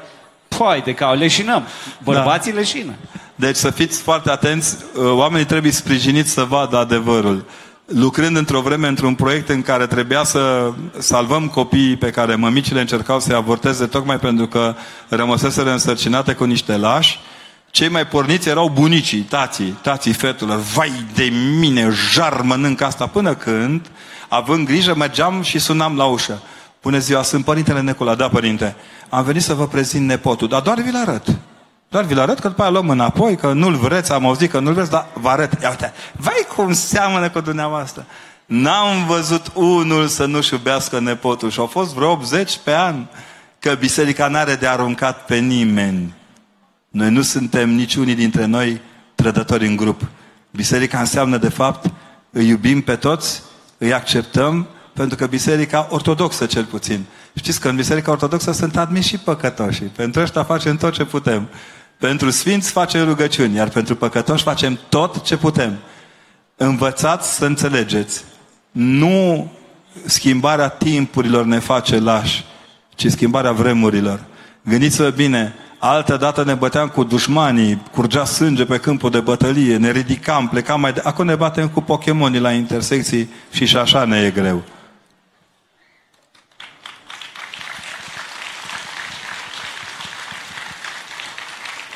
Ne scrie o tânără de O tânără. maxim 17 ani. Zice, dacă avem talent spre ceva, spre exemplu, sunt talentată la muzică, spune ea, uh, și investesc timp pentru talentul meu, însă câteodată, când arăt și celor din jur ce pot, apare câte ceva care mă împiedică să fac acest lucru sau anumite ispite și sunt dezamăgită. Înseamnă că ar trebui să nu mai continui să cânt? Ați înțeles întrebarea? Dar dacă nu vă iese la cântat și oamenii fug repede, pot să fie și motive mult mai adânci decât par la prima vedere. Nu, da. Și, Dar- ea, și ea spune în, Da, în da. enunțul uh, ăsta că la un moment dat când ea vrea să arate celorlalți apar alte ispite. Adică, mă scuzați, mă duc un pic să fac o cafea sau Da, să... da. Deci să știți, dacă nu stă lumea la cântat, faceți ca unii dintre sfinții Evului Mediu, ăla înjurat de deștepții Evului Mediocru, uh, ieșiți pe malul apei și cântați acolo. Dacă fug și peștii... Da. Și eu încerc câteodată să cânt și nu e bine. Nu e bine. În schimb, pot să vă spun și lecția pe care am primit-o. Într-o mănăstire nu foarte departe de Râmnicu Vâlcea era un părinte extrem de duhovnicesc dar care cânta fai de mine cum cântă așa cum cântă. Și într-o liturghie în care noi cântaserăm la strană cât mai bine și el ne-a stresat cu producția de la, din altar, am început să cânte Iubite voi, Doamne, care nu-i deloc ușor, îl știți. Mamă, da, a cântat. Nu, nu ce cânta, ci cum plângea cântându-l ca un bocet de durere după un Dumnezeu care nu îi se arată. Și atunci am priceput noi că talentul nu e suficient, mai trebuie și o țâr de inimă. Dacă vă țineți inima la bătaie în talentul ăla, cântați și de-ar fi să fugă toți. Cântați. E un mod de a-i mulțumi lui Dumnezeu că existați. Și unde nu puteți cu versuri fluierați, că se practică. Ce putem face ca să nu ne lăsăm influențați de invidie? Nu știu, Nimic. cine, cineva spunea la un moment dat că invidia este rugina sufletului. Da. Imaginați-vă că vă ruginește sufletul și poate scăpați de sentimentul ăsta urât. Acum, invidiați pe oameni că nu se roagă așa de mult ca dumneavoastră. Invidiați că n-au notele mari cum le aveți dumneavoastră. Asta e invidia adevărată. Invidia se naște din, uh, din neputința de a recunoaște că vrei mai mult. Recunoașteți de la început că vreți mai mult și trageți mai tare. Un om care muncește și muncește corect nu-i cuprins de invidie niciodată. Își dă seama că niciodată nu va putea împlini până la capăt totul. Și fiți invidioși pe Hristos. Singurul care admite să fie invidios. Fiți invidios pe el, fiți invidioși pe Sfinți. Bă, fii atent ce, ce frumoasă e Sfânta Paraschiva, vreau să fiu frumoasă ca ea. Acolo puteți invidia. Oh, ce frumoasă e Maica Domnului. Vreau să fiu frumoasă ca ea. Invidiați. Dar invidiați lucrurile acestea, nu altele. Și învățați să trăiți, dăruindu-vă de fiecare dată ținte reale invidiilor care vă macină. Nu vă luați după ceilalți. Ceilalți, să știți, ați remarcat că toată lumea invidiază banii bisericii. Nimeni nu invidiază nopțile de nesomn ale preoților, ruperea lor de oase, uh, modul lor de a, de a, de a trăi între bolnavi. Aveam un deștept care tot timpul comenta pe tema asta. A, bă, că știm noi popii cum faceți voi. Și a zis, hai bag o zi cu mine. Hai, părinte, că vin. E, drept că am lungit-o și eu o țără. A fost o, dimine- o zi cu liturghie de dimineață, utrenie, liturghie, parastas, parastas, parastas la cimitir. Ne-am întors înapoi cu nunie, încă un parastas, trei oameni de împărtășit, trei bon... Bine, l-am pierdut după liturghie, nu mai era caz. Le-am zis, cei care vor să aibă ce avem noi, să alerge cât alergăm noi. Da? Și să trăiască în această alergare împotriva invidiei lumii. O să știți că lumea în țara asta are două probleme. Banii bisericii și salariul Andrei Esca. Deci noi, adică... Uh, ce să aleg să-mi întemeiez o familie? Asta e o întrebare foarte grea.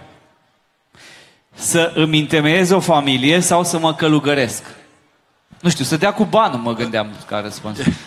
Astea sunt întrebări care le tragem ca un glonț în sus și e și orb glonțul. Măsurați-vă sufletul și vedeți ce credeți că puteți face. Nu mai aruncați în public întrebări de genul ăsta, că nu vă ajută. Mergeți la duhovnic și dacă nu vă răspunde nici duhovnicul, mergeți la Dumnezeu. Acolo trebuie să aruncați toată neputința. Cu cât dați mai mult cu neputință în Hristos, cu atât vă vine înapoi putere. Trebuie să învățăm să trăim cu lucrurile acestea. O să vă citesc la sfârșit un text, aș fi vrut să vă citesc acum, dar la sfârșit vă voi citi un text din Antonie de Suroj ca să-l țineți minte și e răspunsul la întrebarea aceasta. Domnul Daniel? Ce este frica? De unde apare și cum putem scăpa de ea? Frica e una dintre marile noastre neputințe pentru că o confundăm cu teama. Uh, la un radio din București, o doamnă mi-a spus, părinte, lumea se plânge că biserica încurajează frica. Zic, serios, doamnă? Zice păpa, frică tuturor, izbiți-vă unii pe alții. Nu? Zice așa ceva? Păi nu. Zice popa, cu frică Domnului să ne rugăm? Păi nu. Și atunci de ce spui că noi propovăduim frica? Dar vă întreb pe voi, oare nu cumva pururea gesturile noastre de lingăi la adresa lui Hristos îi face pe oameni să creadă că nouă ne e frică? Trebuie să stabilim odată pentru Dumnezeu. Nouă nu ne e frică de Hristos pentru că îl iubim și cine îl iubește nu se teme, merge înainte. Cu frică de Dumnezeu, cu credință și cu dragoste sunt combinări de trei luate câte trei. Cu frică de Dumnezeu, cu credință și cu dragoste. Nu poți trăi fără una din ele, dar înaintea potirului, în rest este un curaj pe care de cele mai multe ori nici nu știu de unde luăm. Uite, mergeți acasă și întrebați pe preoții voștri parohi. Credeți că lor nu le e frică? Le este. Uneori nici după 20 de ani de preoție nu știi de unde ai avut curajul să faci pasul în față de la un puști la bărbatul de săvârșit care îl cere preoția. Dar frica aceasta naște mântuire. Frica cealaltă naște lașitate.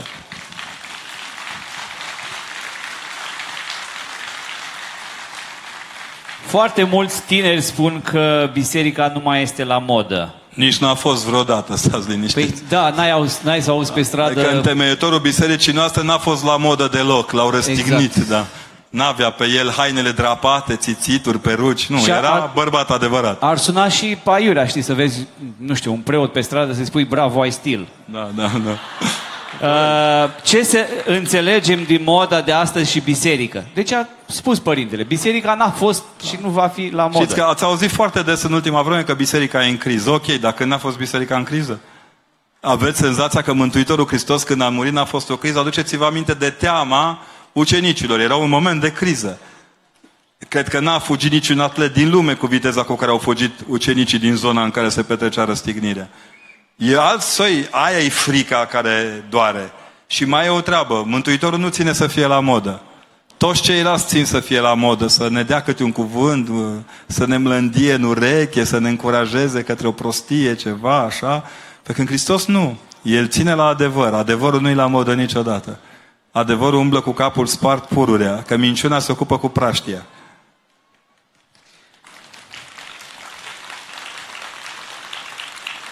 Dacă doriți să facem o pauză de masă sau ceva, Da. Ne-am gândit și noi de acum. băgăm publicitate. Da. Ce putem face dacă vedem că un om hulește biserica? Să-l iertați. N-aveți ce să faceți, că biserica trebuie hulită, că din asta se naște antivirusul. Eu sunt bucuros când ne înjură oamenii, că îmi dau seama că funcționăm.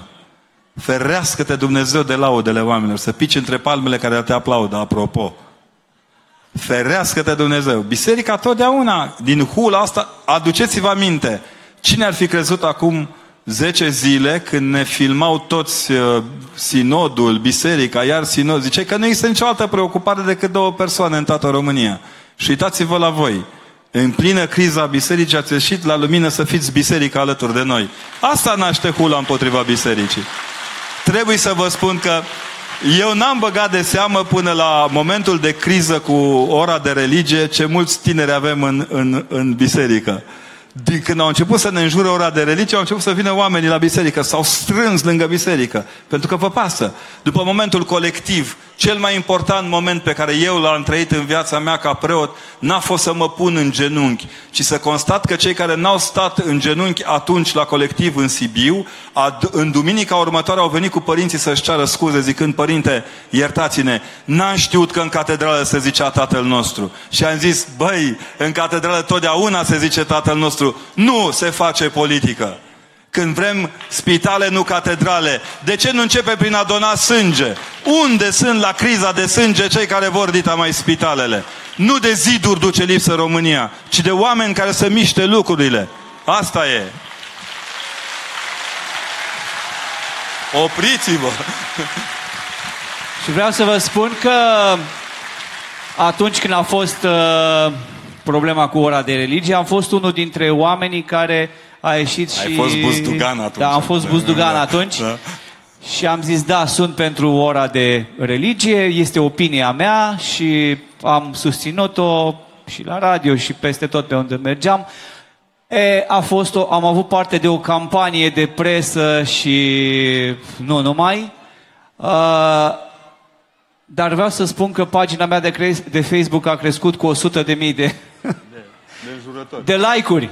Așa că e bine. E bine din când în când să fii și, și holit. Asta e una și mai e un lucru pe care vreau să-l rețineți. Ne acuză de ură și că rupem poporul în două. E ca și cum familia creștină, care alcătuiește poporul până la urmă, e dușmanul propriei sale națiuni. Spuneți-le când îi întâlniți că v-ați săturat de minciuna lor. Că modul în care încearcă să vă manipuleze nu le mai merge. Ratingul mincinoșilor e pe cale de cădere. Lăsați-i să fiarbă în propria lor minciună și jenă. N-am văzut atâta ură pornită împotriva poporului român ca la ora de religie, colectiv, coaliția pentru familie sau, mă rog, schimbarea sau punerea la punct până la urmă în, în Constituția adevărului că o familie nu poate fi făcută decât din bărbat și femeie. Mă uit la ei și ne înjură că susținem asta. Ce-ar fi vrut să susținem? Mersul trenurilor? Suntem creștini după Evanghelie, nu după legile născute azi și moarte mâine dimineață doar de interesul unor obscuri. Și mai e un lucru.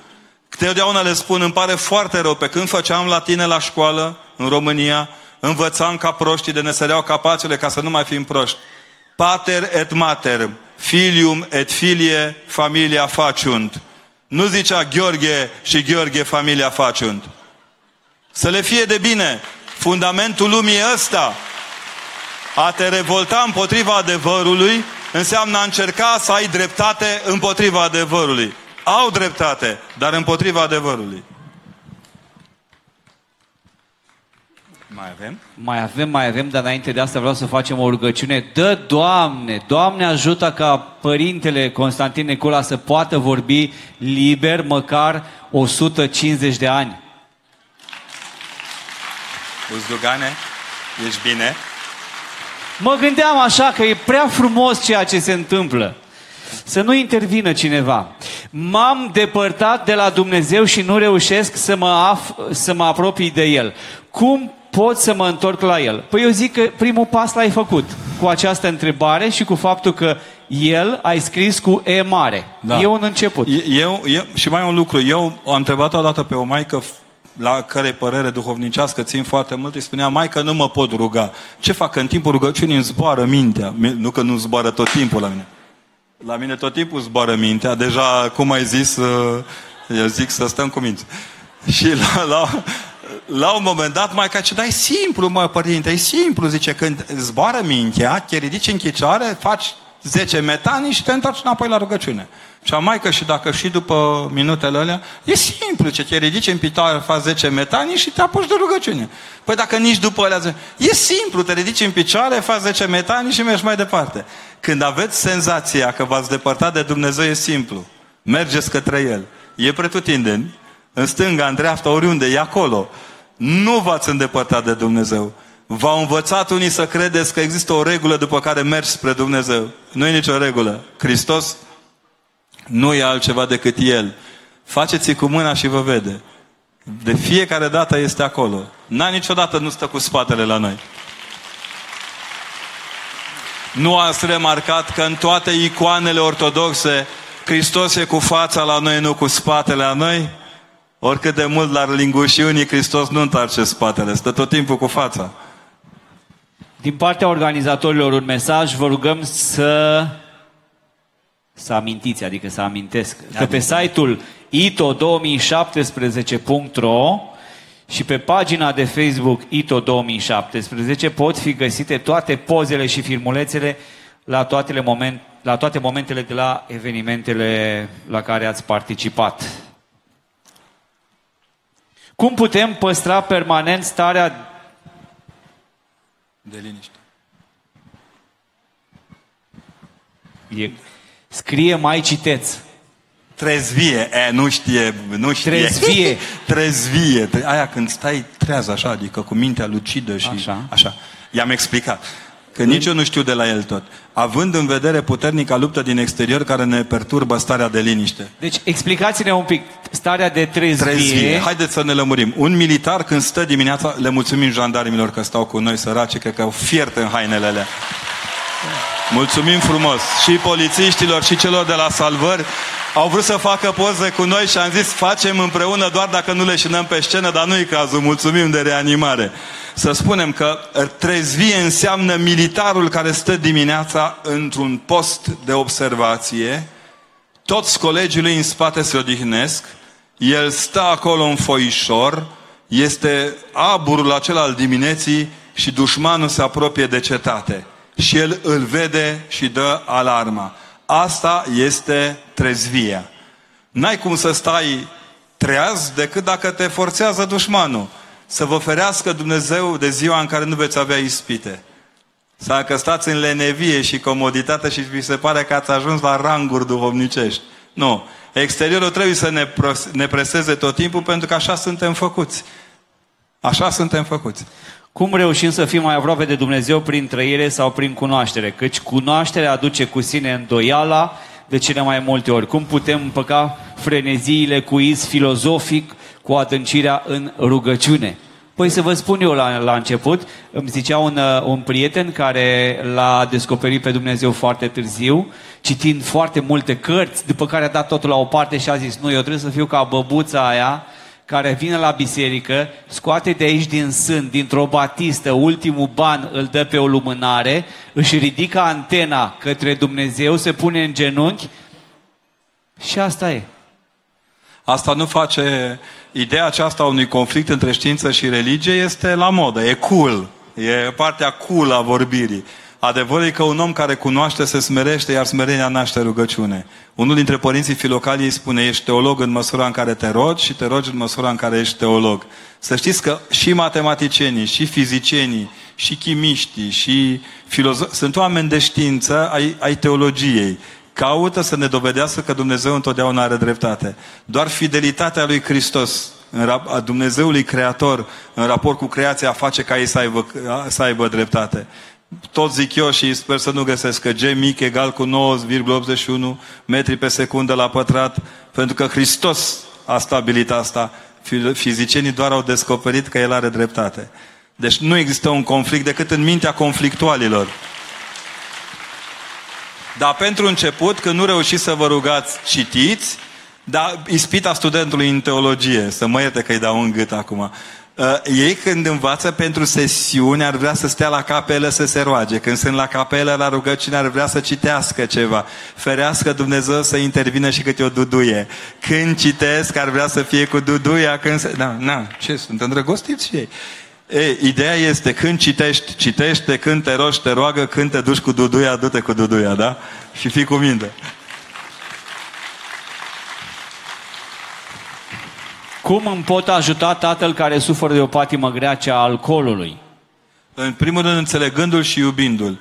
De 20 de ani de când lucrez cu... Știu că între voi sunt și foști uh, beneficiari ai muncii mele de psihoterapeut, pun ghilimele de rigoare. Le mulțumesc mult că au venit. Azi dimineața mi-au trimis niște mesaje de am și acum nodul în gât. Știți că oamenii se recuperează prin iubire. Poate că nu-i rău să transmitem și din partea unui, unui grup de tineri ortodoxi că suntem gata să ne rugăm pentru oamenii care consumă alcool. Puneți seara înainte de culcare, Doamne, miluiește-i pe toți copiii care n-au liniștea din casă pe care o am eu. Binecuvintează-i pe cei care n-au părinții care i-am eu, iar când părinții voștri sunt grei în patim, Rugați-vă ca cei care n-au greutatea aceasta să poată sprijini cu rugăciunea greutatea lor. Biserica e una sfântă, sobornicească și apostolică pentru că refuză să fie indiferentă. De aici începe salvarea oamenilor. Toată terapia pe care am văzut-o în viața mea dând rezultate este, va veni din faptul că am reușit să-i facem pe oameni să înțeleagă că sunt mai mult decât le-au spus medicii, mai mult decât le-au spus psihologii și psihoterapeuții. Sunt chipul slavei lui Dumnezeu chiar când poartă rănile păcatelor. Începeți prin a iubi, prin a nu-i judeca, prin a le reda demnitatea de a fi tatăl vostru. Eu o spun acum ca tată de copii, dar și ca fiu al tatălui meu. Și ca fiu al bisericii din care fac parte și ca fiu duhovnicesc al duhovnicului meu. Nimic nu te odonează ca bărbat mai mult decât paternitatea prin care poți naște liniște și siguranță celor din jur. Și când mergi mai departe cu șarja aceasta de paternitate, poți să schimbi lumea. Spuneți-le că vă pasă, că în ciuda faptului că miroase urât, că vorbește prostii, că n-aduce bani acasă, continuă să fie subiectul iubirii voastre. Tații nu sunt niciodată predicat, întotdeauna subiect. Sunt un cine.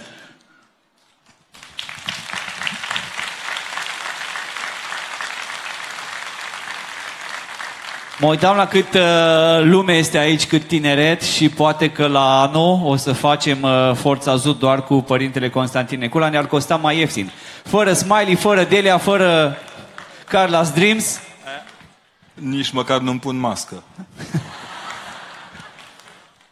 Dar cred că e cel mai greu lucru în ziua de astăzi să nu porți, în zilele noastre să nu, să nu ai mască.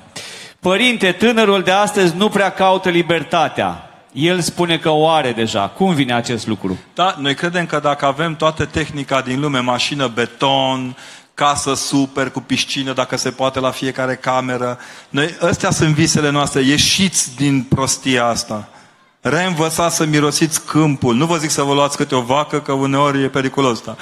ieșiți din starea în care ceilalți vă provoacă să învățați să credeți că bine înseamnă doar ce ai. Bine este ce te așteaptă la sfârșit când s-a tras linie. Și ceilalți au zis acolo că capul gropii, pa! După ce zici ultimul pa, acolo e binele absolut.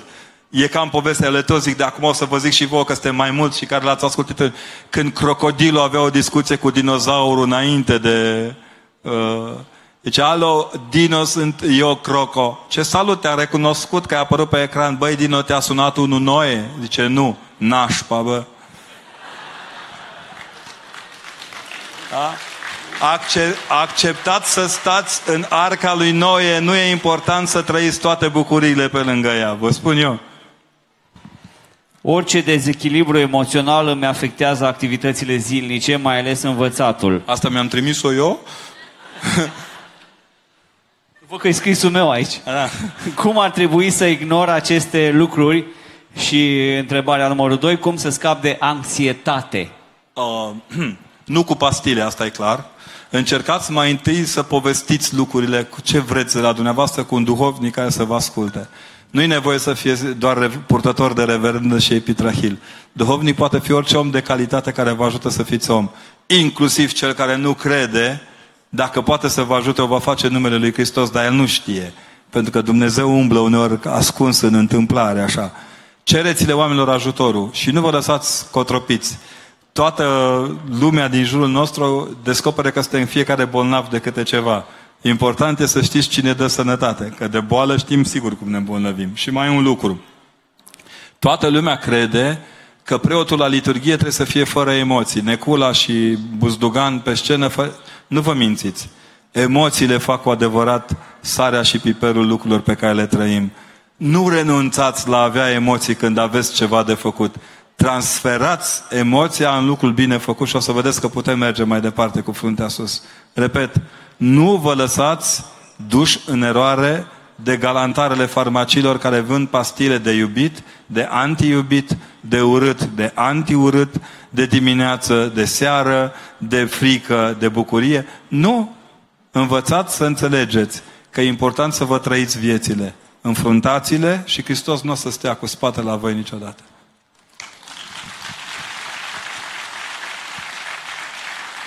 Cred că în curând o să să apară medicamente și pentru aplauze, pentru anti-aplauze. Da. Cum să aplaudăm? Da, păi dacă... Da. Păi, dacă dai drumul la televizor, uh, dacă nu ești din uh, România și deschizi televizorul ca să vezi calupul de publicitate, spui, bă, ăsta e un popor bolnav.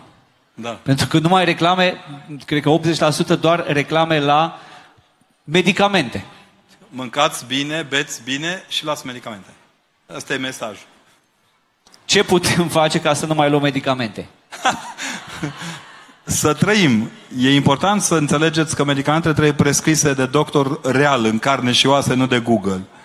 La noi, jumătate din populație cred că ia medicamente pe Google. Google, ca să citesc dintr-un expert. Și fiți foarte atenți la lucrurile pe care nu, nu le amestecați. Nu în ultimul rând încercați să trăiți mai echilibrați din toate punctele de vedere. E important. Viața noastră e făcută să biruim.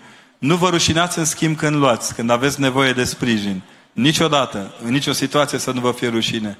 Luați cu demnitate. Familiile voastre au nevoie de voi sănătoși. Cei care vă iubesc, până și cei care vă urăsc. Pe cine urăsc dacă nu sunteți sănătoși? Da? Mențineți-vă în stare să înfruntați viața prin care treceți. Și niciodată, în nicio situație, nu râdeți de cei bolnavi. Stați aproape, îmbrățișați învățați să le respirați boala și mergeți mai departe cu ei. Spuneți-le tot timpul că iubiți. Contează, sunt parte din viața voastră. Poporul român nu e un popor care să urască pe cei care nu se pot mișca. În ultimii ani am învățat să nu mai dăm doi bani pe cei care nu lucrează. Dar cei care nu lucrează pentru că sunt bolnavi efectiv, au nevoie de sprijinul nostru. Uite, mai adăugați o liniuță, după alcoolici rugați-vă și pentru bolnavi. Suntem șapte mii de rugători, putem face orice. Da, cred că sport și rugăciune. Cam așa. Că era medicamentul ăla, da. răceală și gripă, gripă nu știu ce. Da. Să apară sport, sport și rugăciune. Da. Și cred că ar fi foarte bună rețeta asta. Să, ști, să știți că și eu am probleme cu mama. Uh, i-am zis la un moment dat, mamă, hai să vezi un alt doctor. I-am recomandat un, uh, un medic, uh, celălalt, la, se ducea la, la altcineva și dădea foarte multe medicamente și am sunat-o de la București, s-a dus aici la Iași la un medic tânăr, zice, măi Daniel, dar nu-mi place medicul ăla. De ce? Nu mi-a recomandat nimic. M-am, am venit cu rețeta goală. Da, da, nu e de calitate, da. E ca la popă că nu-ți ia banii, știi, cam așa. Da, nu-i... nu-i nu popă simți. bun. Nu are forță în rugăciune, da. Ce putem face ca să nu mai judecăm uh, pe cei de lângă noi? Ca să păi... nu mai? A, judecăm. Da. Păi pe cine vă judecând aveți? pe cineva, te judeci pe tine. Nu numai asta, dar nu avem în fișa apostolului judecata, nu-i la noi. Învățați-vă să funcționați după fișa apostolului. Nu scrie acolo că sunteți judecătorii cuiva. Vă, de foarte multe lucruri vă scutiți atunci când nu judecați. În primul rând, învățați să trăiți autonom cu propria voastră fericire. Când judeci, introduci răutatea celuilalt și lucruri pe care le judecați în propria ta bucurie și nu mai ești bucuros. N-am văzut niciodată, din nefericire, eu le spun tot timpul judecătorilor că îi devin sobri prin pastilele amare care le mănâncă în fiecare apariție pe care o au acolo ca judecători. Mă rog pentru ei să învețe să trăiască cu greutatea acestei judecăți. Nu e ușor. Nu e ușor. Deci dacă vreți să rămâneți destinși, nu judecați. Dacă vreți să rămâneți de partea Mântuitorului Hristos, nu-i furați din fișa apostolului. El e judecătorul. Și nu acum. La canieți filmă.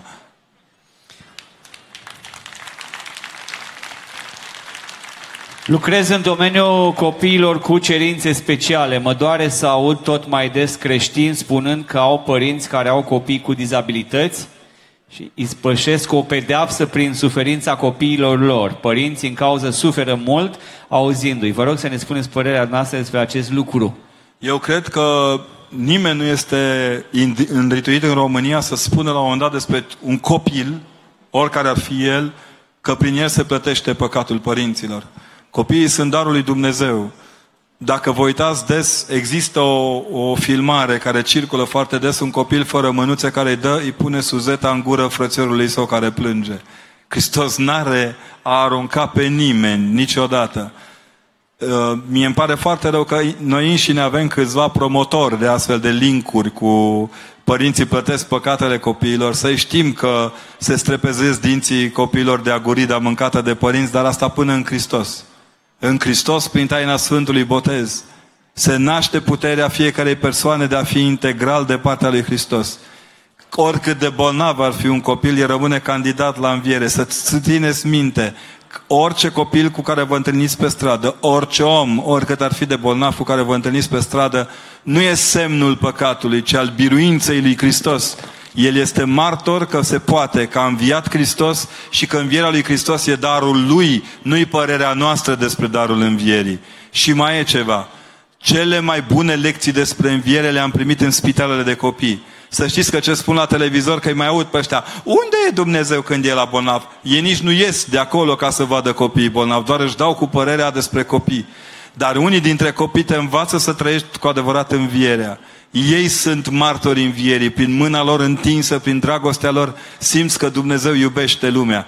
Cum ar putea fi semn al păcatului? Copiii prin care Dumnezeu dovedește că iubește lumea. N-am văzut casă în care este o grijă ca în casa respectivă să nu înflorească și dragostea lui Dumnezeu. Orice subiect în plus de rugăciune face să fie prezent Hristos. Iar unde este Hristos, nu e judecata acum, ci la sfârșit. Până atunci e mila și darul Lui. Luați în brațe, sprijiniți pupăciți jucați-vă cu ei. Iar pentru părinții care aveți copiii bolnavi, astupați-vă urechile când vorbesc proștii. E cea mai bună posibilitate de a scăpa de mizeria lor. Mergeți înainte, iubiți-vă copiii, rușinați-vă doar de atât, că uneori cei din jur nu înțeleg cât e de greu. Iar celorlalți, cei care tot timpul atacă pe tema aceasta, o leacă de rușănică, nu le-ar strica. I-aș ruga să stea o zi cu copiii aceia, să înlocuiască pe părinți, doar, doar prin sfințenia gestului lor vor ridica păcatul de pe familie. Și părinții despre care făcea referire cel care a pus această întrebare sunt niște sfinți. Am ascultat un uh, discurs al mitropolitului uh, din Cipru, am uitat numele, uh, și spunea în felul următor, că sfinții nu sunt doar în biserici și mănăstiri, ar fi trist să fie doar acolo. Sfinți sunt și aici printre noi, sunt oameni care poate și-au dat ultimul bănuț ca să vină la, la Iași. Sunt, sunt uh, părinți care se sacrifică pentru ca ai lor copii să învețe la școli, la București, la Iași, la Cluj. Cel mai, cel mai mult părinții sacrifică în așteptare. Ei tot timpul așteaptă să li se întoarcă copiii de undeva. Mă gândesc acum la mama care tot timpul așteaptă să mă întorc de undeva. Tot timpul sunt în tensiunea aceasta celebră. Cine poate să simtă ce în, ma- în sufletul unei mame când strânge în brațe hăinuțele copilului care nu mai e? Cine îngăduie judecata unei astfel de femei? Cine îngăduie judecata unui tată care intră în camera copilului său și nu știe de ce deschide dulapul și nu știe de ce îl mai închide când copilul lui nu e acolo? Cine, în numele cărui Dumnezeu vorbește cel care vorbește așa? Dacă nu stai lângă oamenii aceștia, ce cauți să dai cu flitul peste ei? Nimic nu-i mai onorant decât o familie care își duce cu demnitate crucea suferinței copilului lor până înaintea lui Hristos. Iar Hristos să știți că are o calitate fundamentală. Nu gândește ca noi, El gândește ca El. Iar El spune tot timpul, veniți la mine cei obosiți, întristați, oropsiți și eu vă voi odihni. Hristos e odihna noastră. Am văzut părinți zdrobiți, pentru că avem nume pentru un, un copil fără părinți se cheamă orfan. O soție fără soț se cheamă văduvă. Un bărbat fără soție se cheamă văduv. Dar părinți fără copii n-au nume. Ei sunt precum Tatăl din ceruri. Ne îmi spunea odată, Părinte, Dumnezeu nu înțelege suferința părinților ăsta. Zic, ce vorbești? El care și-a dat Fiul să moară pentru noi, să nu priceapă ce, ce, ce înseamnă moartea copilului său pentru ceilalți? Părinții care aveți probleme cu copiii, sus inima, semănați cu Tatăl, nu vă mai temeți de ceilalți care se cred Dumnezei. Credeți în Dumnezeu și atât.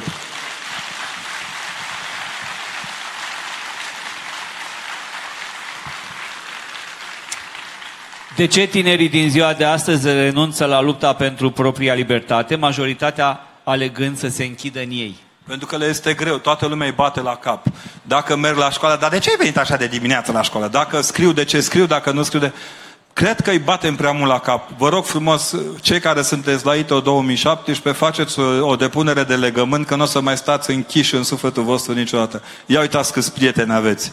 Țineți legătura, sunteți semn că familia ortodoxiei naște tinerețe fără bătrânețe și viață fără de moarte. Și când vă e greu, spuneți că vă este greu, ieșiți.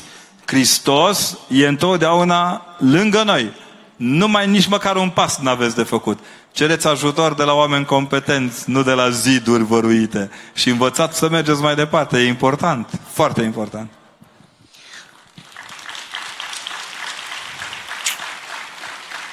Părinte, vă invit și la Chișinău. M-aș implica cu drag. Andrei.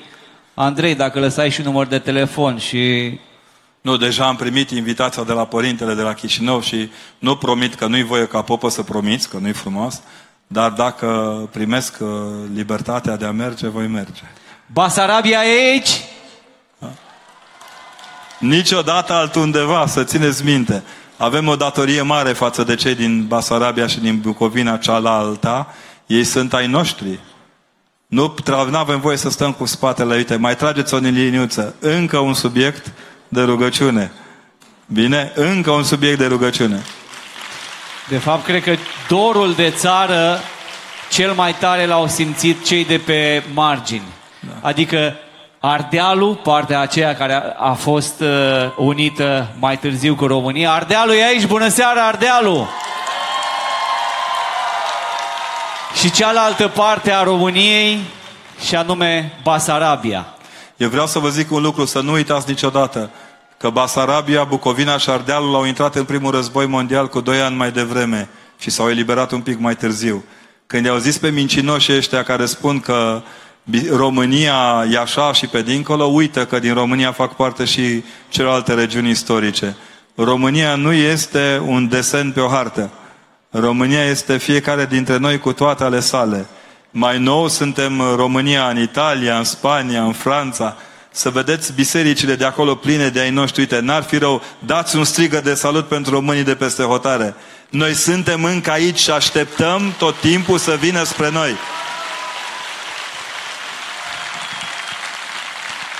Pentru că adevărata libertate este când te întorci acasă să fii tot timpul înainte. Noi nu ne întoarcem acasă, tot timpul acasă e înaintea noastră. Deci... La un moment dat chiar uh, niște frați ai noștri în uh, frumosul oraș Torino au dat jos uh, afișajul ăla și în loc de Torino au scris Bacău. Da. E un semn că inima lor a rămas uh, acasă. Da. Și așa cum am mai spus și ieri, aș vrea să transmit un salut uh, călduros tinerilor preoți români ortodoxi care sunt acolo în Italia, în Spania, în Germania, în Anglia. Peste tot unde sunt. Am avut, uh, și o să mă ridic în picioare pentru că merită tot respectul, am avut uh, plăcerea să mă aflu de Revelion, de Paști sau de Crăciun în uh, diverse țări unde sunt uh, frații noștri români și vreau să zic că biserica de acolo îi aduna pe toți la oaltă. Deci dușmanul, Respect dușmanul poporului. și iubire preoților români din străinătate. Doamne ajută! Vedeți ce ciudat pare când lumea ne, unii spun că suntem dușmanii poporului. Mă, să tot fie așa dușman. Teamă mie de ce e angajat să apere poporul de sine însuși. Oia. Hai că se face noapte, Daniel. Și Mai stăm? Un pic, un pic, un pic. Că după aia facem concurență Mai la bașii vecinilor. O leacă. Cum îți poți dobândi rostul în viață? Meserie versus facultate. Adică Păi Omul, bine, acum ai drept că la noi termină o facultate fac și faci altceva. Trebuie în ingineria și bagi benzină la benzinerie, faci teologia și devii manager. Deci, oameni buni, faceți o facultate care să vă priască, să vă, vă odihniți în ea. Din nefericire, noi am creat din facultăți niște, uh, niște unități de desant aerian împotriva sufletului vostru, iertați-ne. Am gafat-o. Adevărul e că academicul românesc are mari probleme pentru că e prea academic în mediocritatea pe care o afișează. Facultatea este un spațiu al autosesizării că puteți fi mai deștepți decât noi. Dați drum înainte, faceți școală bună, învățați unde să vă căutați cărțile și să știți, mai bine un 5 muncit decât un 11 tras la Xerox. Nu? Nu? Corect. Ce este viața? Uh, asta e greu de spus. Se spune că afli ce e viața după ce ai murit. Știți cu ateul ăla săracul care moare și îl bagă ăștia în costum, în cravată, îl bagă în sicriu, că ce urât de ăsta, că nu știe cu cine se întâlnește acum. Unde merge la așa frumos îmbrăcat. Viața este ceea ce nu se încheie niciodată, e nemurirea noastră. Viața pe care noi o trăim, o trăim ca nemuritori. Tot spun eu tot timpul, mie îmi place tare mult și la fiecare botez îl spun, închipuiți-vă cristenița la botez, da? Să le spunem băieților din presa scrisă că nu e o văniță, Cristenița, așa e numele ei, ce să faci? Deci Cristenița în care intră copilul și este scufundat, care moare și învie cu Hristos, moare și învie cu Hristos, moare și rămâne candidat la înviere cu Hristos. Asta este viața. Să mori în apele lumii acesteia și să învii cu fața către iconostasul ceresc până dincolo de moarte. Pentru creștini, dincolo de moarte are sens, e viață. Pentru ceilalți, dincolo de moarte, e o metaforă care nu poate fi înțeleasă și trebuie refuzată psihonoetic. Na, ghinion, ce să faci? Da, cred că viața nu trebuie explicată, viața trebuie uh, trăită cu intensitate, trăită așa frumos. cum face și domnișoara de acolo. Ție fomiță, da? Poftă bună. Dă-ne și nouă. că- Să șeruim bucuria. Da, de multe ori auzi vorba aia, părinte, asta nu-i viață. Ceea ce nu trăiești cu intensitate și cu bucurie... Adevărul e că suntem într-o Românie tristă. Dacă vă uitați atent, părinților voștri le-a cam pierit zâmbetul. Bine, imediat le dispare și pilonul 2, da? Uh, să fiți foarte atenți. E chiar mare nevoie de încurajarea voastră. Am spus-o și la Bistrița. Vă rog, încurajați-vă preoții și părinții. E nevoie pe bune de tinerețea voastră. Nu vă comportați ca niște tipi consumați. Spuneți-ne că vreți mai mult. Faceți galerie, strigați, aplaudați și încurajați. Încurajați-vă părinții. Chiar au nevoie de încurajare. Suntem într-o țară în care viața e foarte aproape de moarte de fiecare dată. Învățați pe părinți să stea de partea vieții nu îi mai judecați, oricum nu vor avea, dacă îi judecați, asta nu vor avea mai mulți bani de buzunar să vă dea, asta e clar. Nici nu o să aveți condiții mai bune de învățat, atât putem. Dar mergeți înainte, apropiați-vă de ei și spuneți, spuneți bisericii ce aveți nevoie ca să fiți vii și să trăiți ca atare. Vă rog. O întrebare, uh, jumate scrisă de cineva, jumate completez eu. Zice, cum să cumințim copiii și probabil să înfrumusețăm babele? Da. A, ca Deci asta cum cu să, cum să înfrumusețarea- cum, cumințim copiii? Asta e prima întrebare. și cum să ne stăpânim noi, părinții de la furie? Păi acum, pentru educația copiilor, e clar că trebuie să se educe părinții. E greu, noi n-am prea avut... Să fac cursuri de parenting. Da, de parenting, e la modă. Parenting, anti-parenting, ba, mă, de ne-a luat dracul parentingului pe toți. Deci atât de mult învățăm că uităm să ne mai uităm la copii. Eu am fost odată la un curs în care se făcea parenting și copiii căzuseră de pe leagă, în afară plângeau. Mamele erau concentrate, o psihologă tocmai le explica curba de rezistență la... Și alo, ăla e curge borșul pe nas, nene, ăla e copilul lui matale. E clar că avem o problemă și avem o problemă pentru că ne băgăm prea mult în seamă. Ați observat că în ultima vreme, timp de 2 ani, nu li se asigură un loc de muncă mamelor acasă, cam așa. Luați-vă copiii ca subiect de îmbrățișat, de pupăcit, de schimbat pamper, stați puneți mâna. Nu dăunează grav sănătății atingerea de bebeluși, da? Deci, a, luați seama, strângeți rândurile, avem nevoie de, o, de cursuri intensive să rămânem în familie. Mâncați de prânz împreună duminica, mergeți la biserică sau mă rog, dacă stați acasă, măcar uitați-vă toți la același film. Beți cafea, nu e bine cu cafea. Apa plată, beți-o cât mai mult împreună. Faceți să fie lumea împreună cu voi. Iar când celălalt lipsește pentru că are ceva de îndeplinit, rugați-vă să iasă bine ceea ce are de făcut pentru că trebuie să vină acasă liniștit și cu calm. Există un mod perfect de a te comporta cu, pări- cu copiii. Uitați-vă la bunici cum se poartă cu copiii. Aia e modelul. Noi nu avem bunicing, nici nu știu cum să-i zicem. Avem nevoie de bunici întregi, nu de bunici blocați la telenovele și în politica antenelor 15, 14, 24 cu 3 și 14,2. 13,14, ca să nu zic altceva. Deci, uitați-vă atenți, creșteți-vă, rămâneți cu televizoarele închise dacă vreți să transmiteți un mesaj sănătos copiilor. Și nu în ultimul rând, pe bune, pe bune, să iubești nu dăunează sănătății. Trebuie să fiți atenți la ce aveți de împlinit. Și fetelor să știți și băieților, îmi pare rău că școala românească n-a ajuns încă la maturitatea să vă ofere un curs cum se pun pamper și cum se cos cămășile rupte, să nu avem numai cămăși de unică folosință care costă cam cât o motocicletă. Da? Ci că suntem uh, văzuți pe doxologia.ro uh, de către frații noștri din America și din Spania. Îi salutăm. Hola, hola! Hola, hola! Uh, nu mai avem întrebări, dar o să încerc să mă duc în public. Mai e un aici, mai e un aici, pot să citesc? Răspundeți dumneavoastră, da? eu mă duc în public Da- să, dacă li- da? să dau Vin și microfonul. eu? Vin și eu? Poftiți. Zice, dacă libertatea este Hristos, care este libertatea dintre doi tineri pentru a ajunge la căsătorie? Păi doi tineri când se căsătoresc o fac în Hristos, în restul nu contează, fie vorba între noi. Ați remarcat că primarul ce constată încă formalitățile au fost îndeplinite? Orice formalitate se deformalizează. Deci dacă vrem să fim pe bune, numai cu Hristos. Unde ai plecat, Daniel? Daniel? Aici, aici da? sunt. Ești în direct. Domnișoara uh, de aici, uh, de fapt, nu, nu, uh, băiatul de aici, sus, sus, sus, aplauze pentru el. Ne mai lisește o cerere în căsătorie în direct. E cineva voluntar? Nu a pus întrebarea, dar intuiția mea masculină, Da. că există și așa ceva, mai rar, dar Azi am luat o carte, Uh. cum înțeleg femeile bărbații, toate paginile erau goale. Era un carnet de notițe. citesc în ochii lui următoarea întrebare. Cum să agățăm pe Facebook prea cucernic? Adică Nu, dar cine ia de pe Facebook, de Facebook o are, lăsați așa. Da? Deci nu de pe Fiți Facebook. cuminți, nu, e...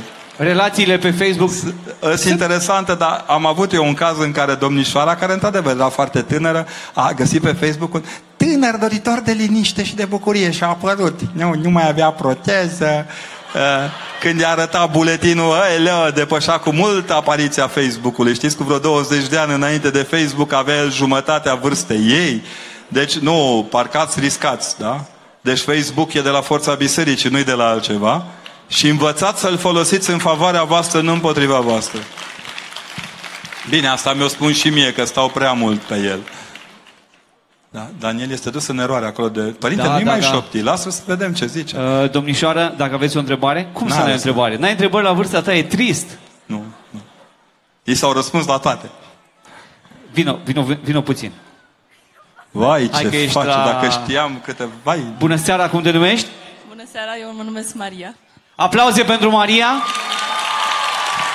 De unde ești, Maria? Uh, din Vlădeni. Județul Botoșani. Botoșani e cu noi. Maria, ai vreo întrebare? Nu. na.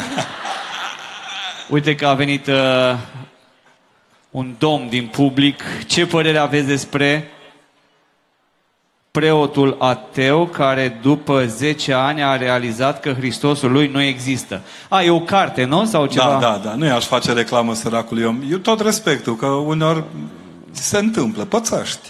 A fost o farsă. Pățăști, din punctul meu de vedere, cred că suntem într-un astfel de marasm în care toată lumea crede că poate să-și afișeze toate neputințele.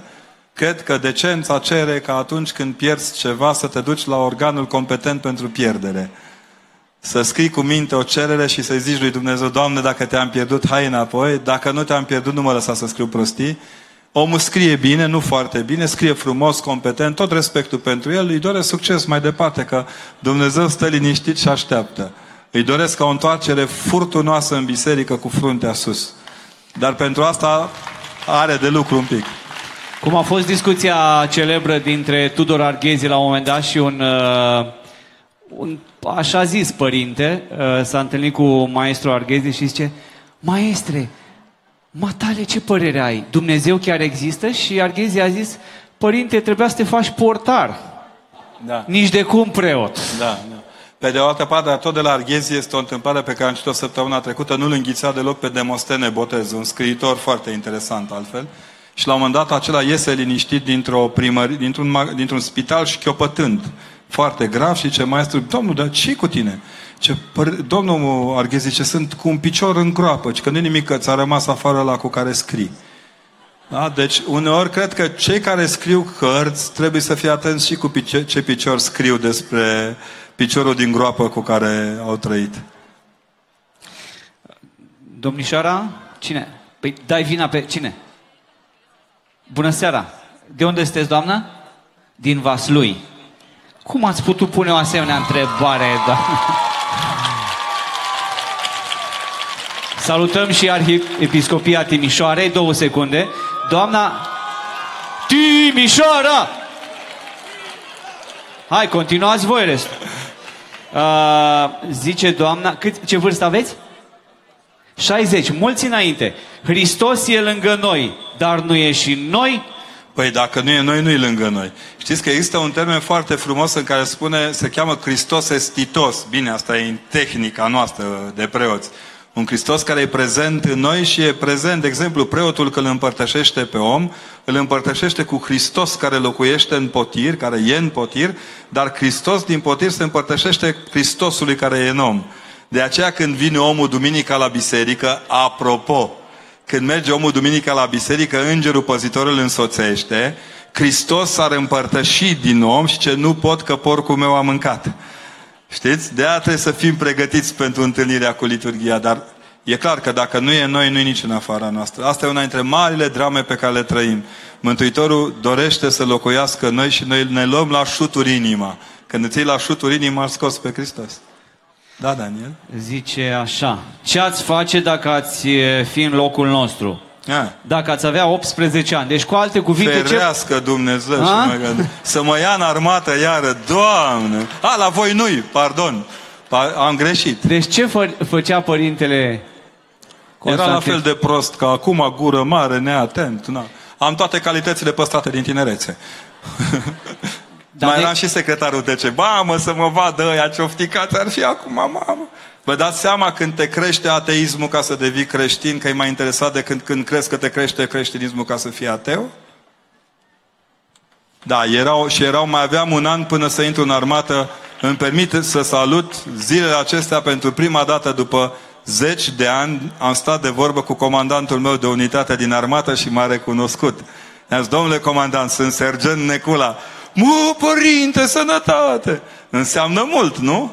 Pentru că ce te unește în moarte nu te poate despărți în viață și să țineți minte, cele mai bune prietenii și cele mai sigure sunt cele făcute la vreme de război. De asta trebuie să învățăm toți. Cum să procedez dacă îmi place de un băiat? Nu-i vorba de mine. Mă rog, Uh, sper. și- Da. De ce râdeți, mă? Aluzivilor. Deci, cum să procedez dacă îmi place de un băiat și el mă place, dar nu face niciunul pasul? Să aștept sau să renunț? Eu zic să vină următorul. Da. E- Altul mai bun, next. Alte- next level. Păi eu zic să faceți pasul dacă aveți curaj. și dacă n-ai curaj, fă pasul. Și dacă ai curaj, fă pasul. Și dacă, n-ai- și dacă To nu the face left. el pasul, fă. To the left, to the left. Da. Timișoara, hai.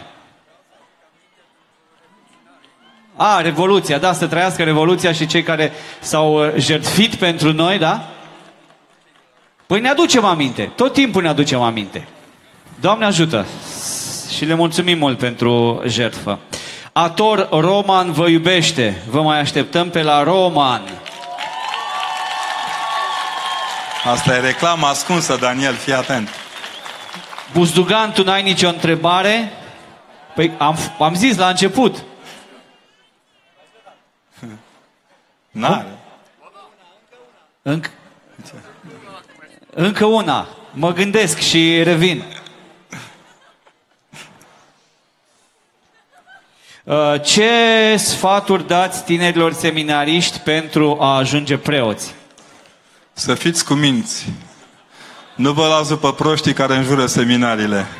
Sunt chiar un loc fain și dacă știți să țineți, de... eu vă invidiez. Eu am pierdut patru ani din viață fără greacă, fără latină, fără Noul Testament, fără Vechiul Testament, fără istorie. Folosiți locul unde sunteți puși. Dumnezeu nu e împotriva voastră și atunci când aveți probleme, spuneți-le. Nu le mai ascundeți ca să bubuie doar în presă. Dacă aveți duhovnici buni și vreți să fiți preoți buni, țineți zdravă de duhovnici buni și rugați să vă ajute în toate momentele de criză. Biserica de obicei pentru situații de criză are rugăciune, nu are spurcăciune.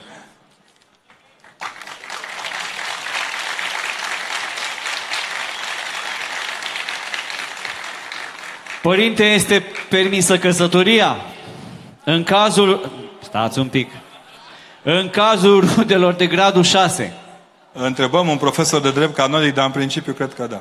Ne uităm pe hârtie. Haideți că e un desen, se face acolo cu grade de rudenie. Mm, Cred că e vorba de, de, de bogăție mare și atunci să păstreze între Nu, rute. că acolo e faza aia, ca, ca unii care nu pot, ce fac un copil, că nu puteau face jumate. Da. Aia e la bogăție. Ne pare rău că nu putem face doar jumate de copil. Da? De ce unii preoți predică după Sfânta Evanghelie și alții după Sfânta Liturghie? Cum este corect? Asta e întrebare capcană.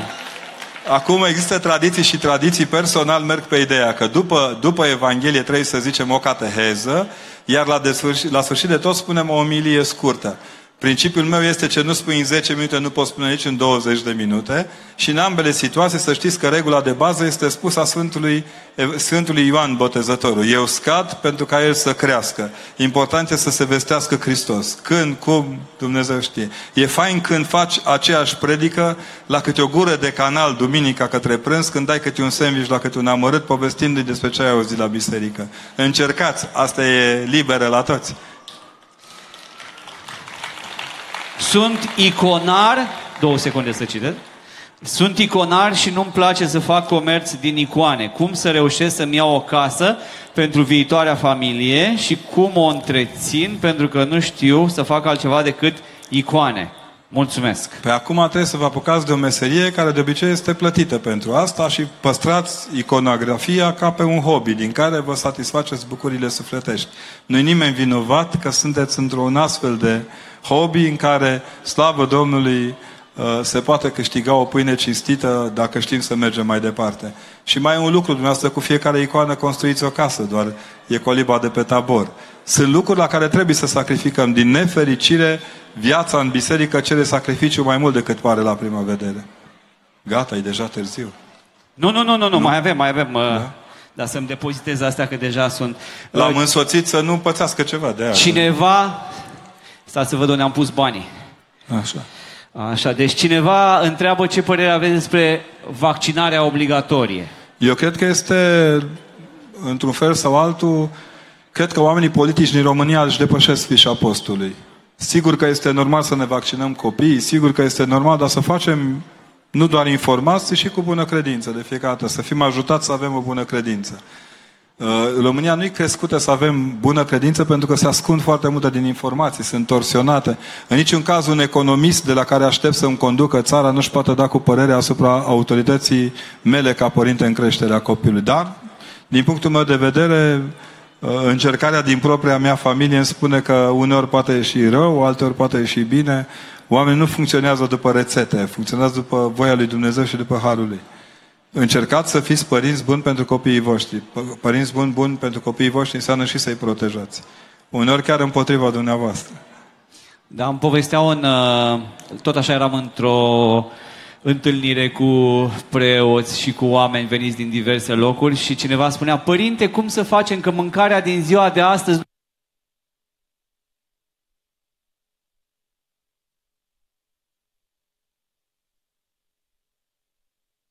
Încheiem? Doi, doi, doi, gata, am rezolvat problema. Părinte, nu mai e bună mâncarea, tot felul de aditivi, tot felul de conservanți, ce facem? Și părintele a zis, un lucru simplu, Sfânta Cruce pe pâine, pe napolitană, pe ce... La fel și înainte de vaccin, Doamne ajută și mergem înainte. Crucea pe vaccin și se usucă și cade. Da. Eu aș vrea să nu mai fim mințiți pe tema asta. Dacă aș face un apel ca preot către oamenii competenți din România în domeniu, să încerce să ne lămurească fără să fie uh, perfizi în ceea ce spun cu jumătate. Jumătate de adevăr e minciună. Deci trebuie să încerce să fie adevărați. Cum se poate trata plictiseala și lipsa de motivație în orice lucru chiar și de a trăi frumos? Dumnezeule mare. Păi, în, prim, în principal, trăiți. Sunteți la vârsta la care plictisul e un creștin plictisit, e un creștin ratat. Încercați să nu vă ratați măcar creștinismul, că restul le mai putem rata, da? Fiți mai apropiați de lucrurile cu adevărat importante și schimbați uh, între ele. Azi discotecă, mâine sala de lectură. Păi, da, deci nu azi discotecă, mâine discotecă, păi mâine discotecă, răs pe mâine discotecă, vai ce plictisiți suntem de discotecă, mergem în continuare la discotecă, da? Deci când vă plictisește ceva, schimbați uh, direcția de dezvoltare. Părinte, ce părere aveți despre unii tineri care sfătuiesc alți tineri să nu meargă la biserică? Păi aia sunt unii tineri care sfătuiesc pe alți tineri. Asta e. Ziceți-le că vă, pra- vă, vă, le mulțumiți frumos pentru sfat, nimeni nu e obligat să țină sfaturile proaste.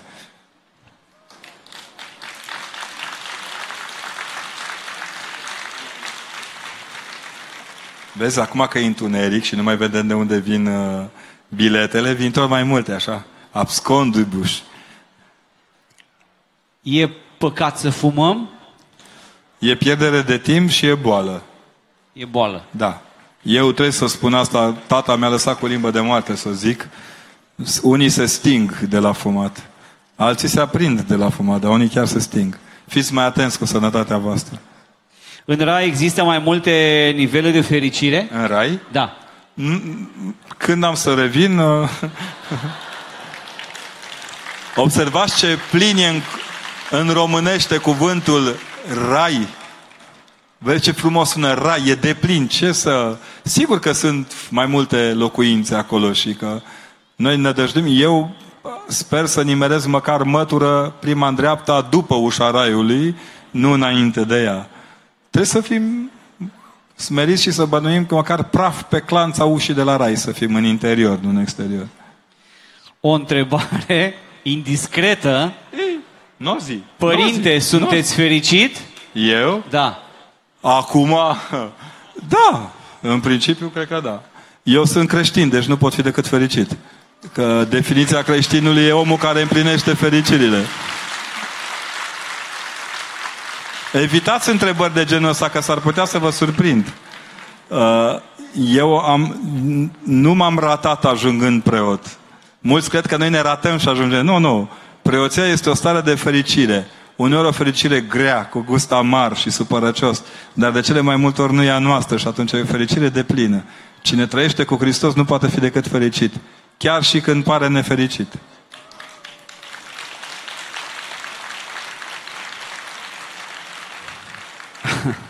Cum ne alegem mănăstirea dacă vrem să intrăm în monahism? Stai Cu, puțin, cu da. GPS-ul. Cum? Cu GPS-ul. Păi dacă vreți să trăiți în monahism, înseamnă că aveți un duhovnic competent, care este într-un loc anume. Și că cum, eu, aș- zice, eu sunt fotbalist, joc prost, îmi dau autogoluri, dar aș vrea să joc la Real Madrid. Păi ce să faci la Real Madrid? Să dai mingea de... Nu, biletul costă acolo Nu, cât dar costă partea asta altă Eu viață. cred că e simplu. Te duci la o mănăstire, aveți apă caldă, da. Ce aveți de mâncare? Da, Câte da. zile de post? Ah, ok, aici.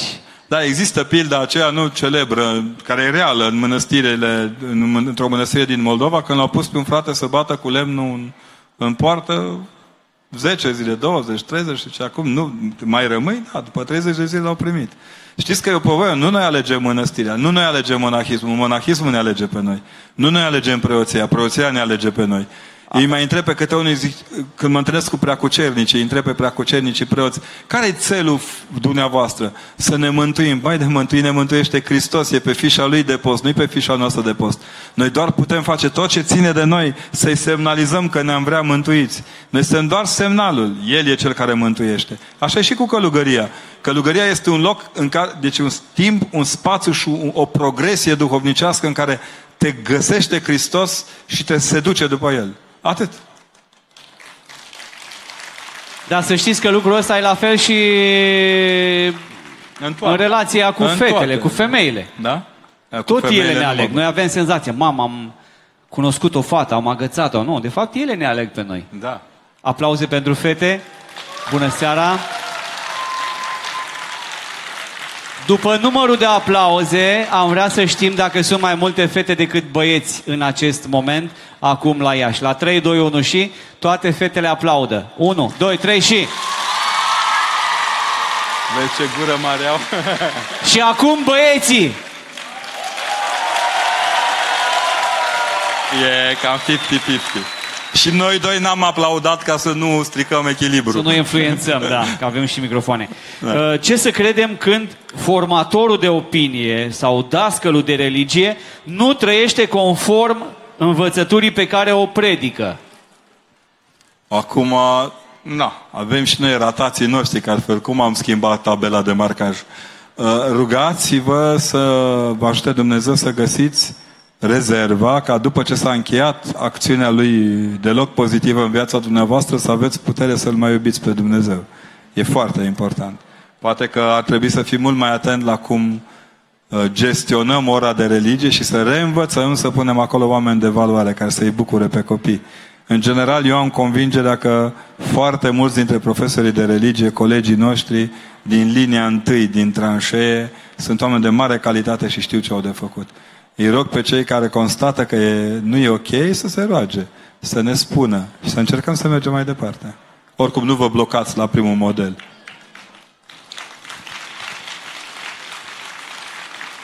Oricum vă așteptăm și mâine seară avem uh, concert uh, holograf. Nicolae Bodgros și Ion Paladi din Basarabia. Părinte, vă simțiți liber? Zice cineva. Mie mi-a spus cineva dacă cei cu mine că dacă mă dau oamenii afară din sistem. Și am spus, dar eu sunt în afara sistemului deja. Vă rog să socotiți că biserica nu are o latură în interior și o latură în exterior. Biserica are tot, e biserică. Mă simt tot timpul de partea bisericii. Și asta pentru mine e foarte important, sunt de partea libertății.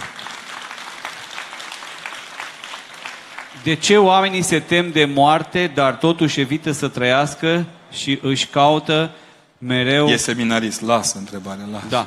Nu, da, îmi, îmi zicea o, o colegă că a fost la un uh, preot uh, și l-a întrebat, uh, a întrebat-o părintele, când te duci la mare, la mamaia, da? Te duci la vara asta la mamaia, da? Îți pui în geantă un prosop îți pui periuța de dinți, îți pui... Uh, bă... Mă rog, dacă te speli pe dinți, pui și Exact, da, costumul de baie, bun. Mă rog, dacă... Da, te pregătești, dar pentru moarte de ce nu ne pregătești? Că e singura excursie care da. se întâmplă.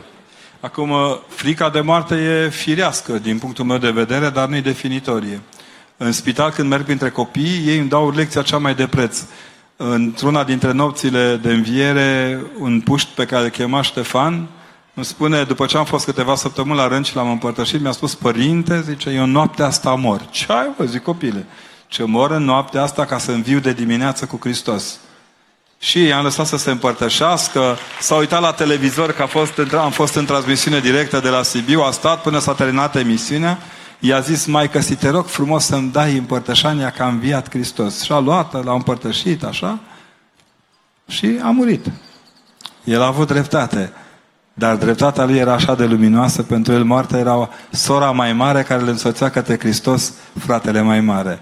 Pentru ceilalți e greu, dar pentru el niciodată. Ce e de făcut când vrei să schimbi duhovnicul, dar el nu îți dă binecuvântare? Neseriosul. Da. Băi, eu zic că doamne, duhovnicii nu țin cu dinții de noi. Stați liniștiți că sunt obosiți deja de lume. Uh, cereți Părintelui Duhovnic nu să schimbați duhovnicul, ci să vă schimbați metoda de spovedanie pe care o găsiți la un alt duhovnic. Ziceți, părinte, vreau să schimb un pic metoda de spovedanie, îmi dați voie să mă duc și la părintele cu tare. Să zice, hai, du-te să vezi că nu e mai bun ca mine. Da? Lăsați-l să fie orgolios. Ce trebuie să facem să nu mai fugă gândul în timpul Sfintei Liturghii? Păi țineți-l mai aproape. Noi nu putem opri păsările care zboară deasupra capului nostru să zboare, dar le putem opri să-și facă cuib în capul nostru. Învățați bine liturgia și cântați-o. Cântați liturgia. Nu prea tare să nu deranjați corul, da? Cânta. Și nu ziceți țectenia cu popa odată, că s-ar putea să iasă nașpa. Dar ziceți și aveți de zis. Și concentrați-vă pe ceea ce aveți de zis lui Hristos nu pe ce spun ceilalți despre ce ar trebui să spună cel care spune că ar trebui să spună câte ceva despre cel care ar trebui să spună câte ceva despre cel care spune. Da? Să nu mă pună să repet că nu mai știu. Părinte, copiii din centrele de plasament trebuie să-și respecte părinții? Fără îndoială, știți că mergeam în urmă cu ceva ani și făceam cateheză în niște centre de, cu copii. Și am început cu tatăl nostru și eu insistam pe cuvântul tatăl. Ei n-aveau. După aceea am învățat că trebuie să insistăm pe cuvântul nostru. Ei trebuie să-și respecte părinții, pentru că părinții lor sunt între ceilalți care îi privesc și îi ajută. Noi ne dăjdim că în curând vom avea o țară în care toți părinții își vor vedea de copii. Și atunci ne rugăm pentru asta. Încă o liniuță la pomenicul de seară.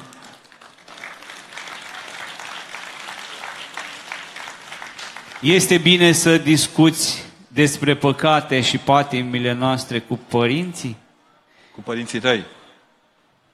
Da, Cu- în general, cu- dacă, da. da. Da, dacă sunt ok părinții și... Oricum, nu trebuie să vă expuneți. E de preferat să nu incitați părinții să-și aducă aminte de vechile proceduri de educație, da? E bine să... Dar trebuie să comunicați. Oricum, părinții sunt... ne- Părinții români, în ciuda înjurăturilor care le iau în ultimii ani, sunt niște părinți extrem de inteligenți. Ei se prind când ceva nu e în regulă. Din nefericire, ni se spune că am avea nevoie în permanent, fiecare român are nevoie de cel puțin trei psihologi lângă el, unul de dimineață, unul la prânz și unul seara, ca să-și educe copiii. Nu. Noi, ca să ne educăm copiii, avem nevoie de sinceritatea noastră și sinceritatea copiilor noștri. Sporiți în ea și o să vedeți că e mai ușor. Dogmele limitează libertatea? Cum ar putea învățătura să limiteze libertatea? Dogma, dogmata docheo este învățătura de credință. O învățătură de credință nu poate limita credința, ci o îndreaptă spre lucruri cu adevărat importante. Să știți că eu am exersat, am, am început să trăiesc adevărata libertate doar învățând corect dogmele bisericii. Când băteam câmpii nu eram liber, am rob propriilor mele păreri. Mă tot întreabă cei de la, ați văzut la televiziune, Părinte, care este părerea bisericii? Biserica nu are păreri. Are Sfânta Scriptură, Sfânta Tradiție și dinamica zilei de, fie, de fiecare zi. Există alți parametri după care biserica își mărturisește libertatea.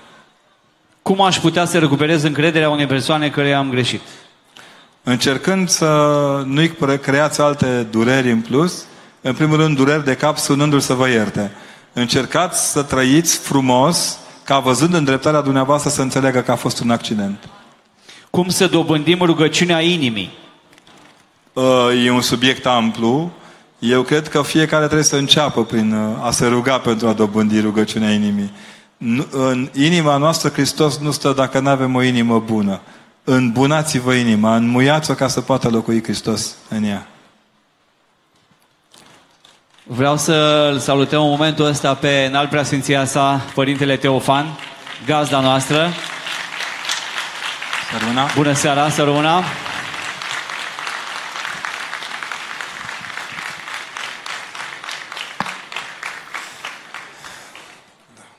Și dacă toți suntem în picioare, să cântăm la mulți ani, pentru că am primit un mesaj. Astăzi este ziua tatălui meu, aș dori să-i spunem împreună la mulți ani, vă rog, asta fică Ioana, îl iubește.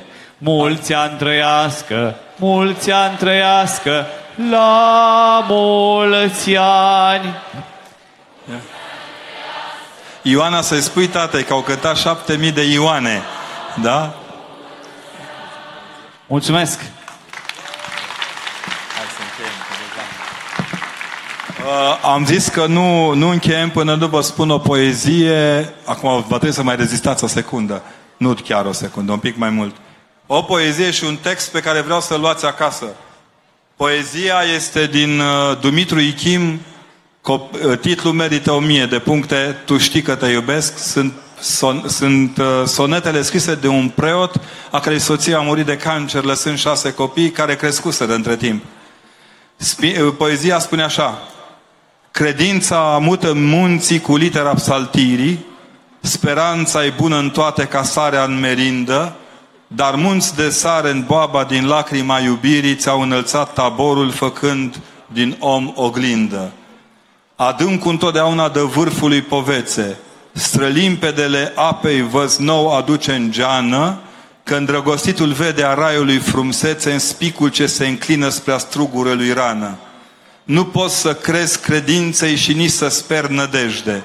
Vechi haine să amândouă ca ce bietul suflet poartă, dar dragostea ca ghindă nu te-o trăda spre vrejde, cu cernică încruntare precum natura moartă. Iar finalul vi-l dedic, e cina nunții sacre, luminii fiți altare, că Dumnezeu nevoie de acrituri nu are. Da? Și textul pe, pentru care am spus să îmi îngădui să vi-l dau să luați acasă, n-am avut fițuică nici la examene, dacă am trebă, că am îmbătrânit. Antonie de Suroj, noi ne aflăm pe calea care duce spre nomenirea noastră către a deveni ceea ce am fost chemați dintr-un început să fim, oameni. Și fiecare dintre noi ar trebui să-și afle propria lui cale. Aceasta este un lucru important, de o importanță esențială, pentru că nu e cu putință să iei o bucată de hârtie și să scrii pe ea tot ceea ce așteaptă Dumnezeu de la noi, tot ceea ce așteaptă Domnul de la noi și tot ceea ce ar vrea să nu facem. Pentru că nu toți pot împlini totul și nici nu suntem toți făcuți să împlinim tot ceea ce scrie în Evanghelii. Unul este chemat spre nuntire, altul spre viața de unul singur. Unul este chemat să, dă, să dea oamenilor cuvânt, altul să petreacă într-un liniște. Cuviosul Serafim de Sarov spune că pentru a trăi duhovnicește, pentru a crește la adevărata măsură a omului, fiecare dintre noi se cade să aleagă ceea ce simte că îi aduce lui însuși folos. Învățați să alegeți ce vă aduce folos și nu fiți acrituri. Domnul nu asta dorește. Vă mulțumesc mult de însoțire și că s-a plecat seara peste noi, iar mâine este dimineață și să știți un lucru. Vă mulțumesc pentru șapte milioane de săruturi pe obrazul Patriarhului Bisericii Ortodoxe pentru șapte milioane de săruturi pe obrazul Mitropolitului Moldovei, pe șapte milioane de săruturi pe obrazul tuturor arhiereilor. Voi dovediți că biserica este izvor de iertare și de curaj. Mergeți înainte și unde greșim, luați-ne pe sus și mergem mai departe. Mulțumim frumos! Cum să nu bați cu un buzdugan lângă tine? Nu? Mulțumesc frumos, Daniel. Hristos în mijlocul nostru. Este și va fi. Hristos în mijlocul nostru. Este și va fi. Hristos în mijlocul nostru. Este și va fi. Mulțumim și tinerilor de, de alte vârste, așa cum spuneam uh, ieri, Părintele Patriarh Daniel a spus un cuvânt, o vorbă foarte frumoasă, pe care vă rog să o respectați și să o spuneți mai departe. În biserica noastră nu există bătrâni, ci numai tineri de toate vârstele.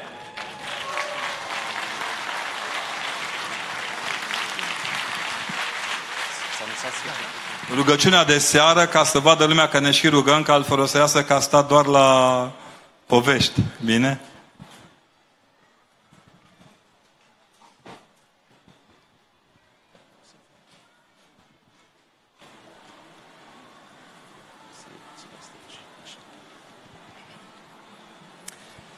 Binecuvântat este Dumnezeul nostru totdeauna, acum și pururea și în vecii vecilor.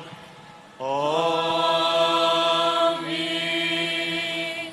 Slavă ție, Dumnezeul nostru, slavă ție, Împărate Ceresc, Mângâietorule, Duhul adevărului, care pentru tine le ești și pe toate le împlinești, vistierul bunătăților și dătătorule de viață, Vino și te sălășluiești pentru noi și ne curățește pe noi de toată tirăciunea și mântuiește bunurile sufletele noastre.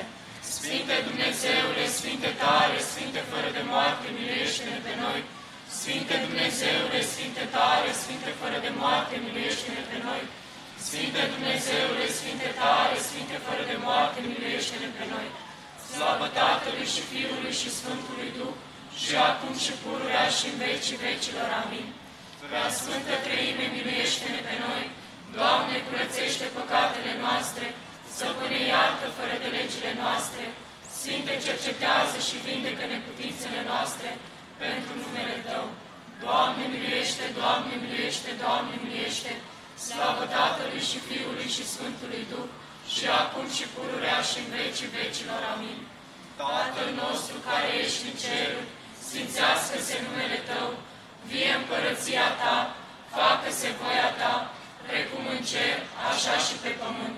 Pâinea noastră cea spre ființă, dă-ne nouă astăzi și ne iartă nouă greșalele noastre, precum și noi iertăm greșiților noștri. și nu ne duce pe noi în ispită și ne izbăvește de cel viclean.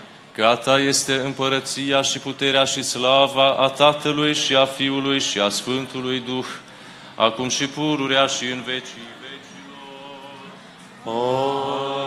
Amin. Miluiește-ne pe noi, Doamne, miluiește-ne pe noi, că ne pricepându-ne de niciun răspuns, această rugăciune aducem ție ca unui stăpân, noi, păcătoși și robii tăi, miluiește-ne pe noi. Slavă Tatălui și Fiului și Sfântului Duh, Doamne, miluiește-ne pe noi, că întru Tine am nădăjduit. Nu te mânia pe noi foarte, nici pomeni fără de legile noastre, ci caută și acum ca un milostiv și ne izbăvește pe noi de vrăjmașii noștri, că Tu ești Dumnezeul nostru și noi suntem poporul Tău, toți lucrul mâinilor Tale și numele Tău chemăm. Și acum și pururea și în vecii vecilor. Amin. Ușa milostivirii deschide o nouă, binecuvântată născătoare de Dumnezeu, ca să nu pierim cei ce ne dăjduim întru Tine, ci să ne mântuim prin Tine din nevoi, că Tu ești mântuirea neamului creștinesc. Doamne miluiește, Doamne miluiește, Doamne miluiește, Doamne miluiește, Doamne miluiește, Doamne miluiește, Doamne miluiește, Doamne miluiește, Doamne miluiește, Doamne miluiește, Doamne miluiește, Doamne miluiește. Dumnezeule cel veșnic și împărate a toată făptura, cel ce mai evrenicit a ajunge până în acest ceas, iartă în păcatele ce am făcut în această zi, cu fapta, cu cuvântul și cu gândul, și curățește, Doamne, smeritul meu suflet de toată întunăciunea trupului și a sufletului, și îmi dă, Doamne, în această noapte, a trece somnul în pace, ca sculându-mă din ticălosul meu așternut, bine să plac prea Sfântului Tău nume în toate zilele vieții mele și să calc pe vrăjmașii cei ce se luptă cu mine, pe cei trupești și pe cei fără de trup, și mă izbăvește, Doamne, de gândurile cele deșarte, care mă întinează și de poftele cele rele.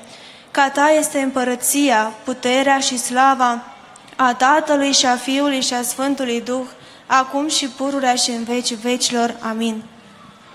Atoțitorule cuvinte al Tatălui, însuți fiind desăvârșit Iisuse Hristoase pentru multă milostivirea Ta, nu te dezlipi de mine, robul Tău, ci odihnește într mine pururea Iisuse, cel ce ești păstor bun al oilor Tale. Nu mă dai ispitei șarpelui, nici nu mă lăsa în poftă satanii, că sămânța stricăciunii este într mine. Tu, Doamne, Dumnezeule, cel căruia ne închinăm, Împărate Sfinte Iisuse Hristoase, Păzește-mă în timpul somnului cu, cu lumina cea neîntunecată, cu Duhul Tău cel Sfânt cu care ai sfințit pe ucenicii Tăi. Dăm, Doamne, și mie, nevrednicul robului Tău, mântuirea Ta în așternutul Tău, luminează mintea mea cu lumina înțelegerii Sfinta, Sfintei Tale Evangheliei, sufletul meu cu dragostea crucii Tale, inima mea cu curăția cuvintelor Tale, trupul meu cu patima Ta cea nebiruită. Cugetul meu cu smerenia Ta îl păzește și mă ridică la vreme cuvincioasă, spre a ta slăvire că prea slăvit ești cu cel fără de început al Părinte și cu prea Sfântul Duh în veci. veci. Amin. Doamne Împărate Ceresc, Mângâietorule, Duhule adevărate, milostivește-te spre noi păcătoși și robii tăi și ne miluiește și ne iartă nouă nevrednicilor toate câte am greșit ție astăzi ca niște oameni și nu numai ca oameni, ci și mai rău decât necuvântătoarele. Păcatele noastre, cele de voie și cele fără de voie, cele știute și cele neștiute, care sunt din tinerețe și din obiceiul cel rău și care sunt din voia cea slobodă și din lene.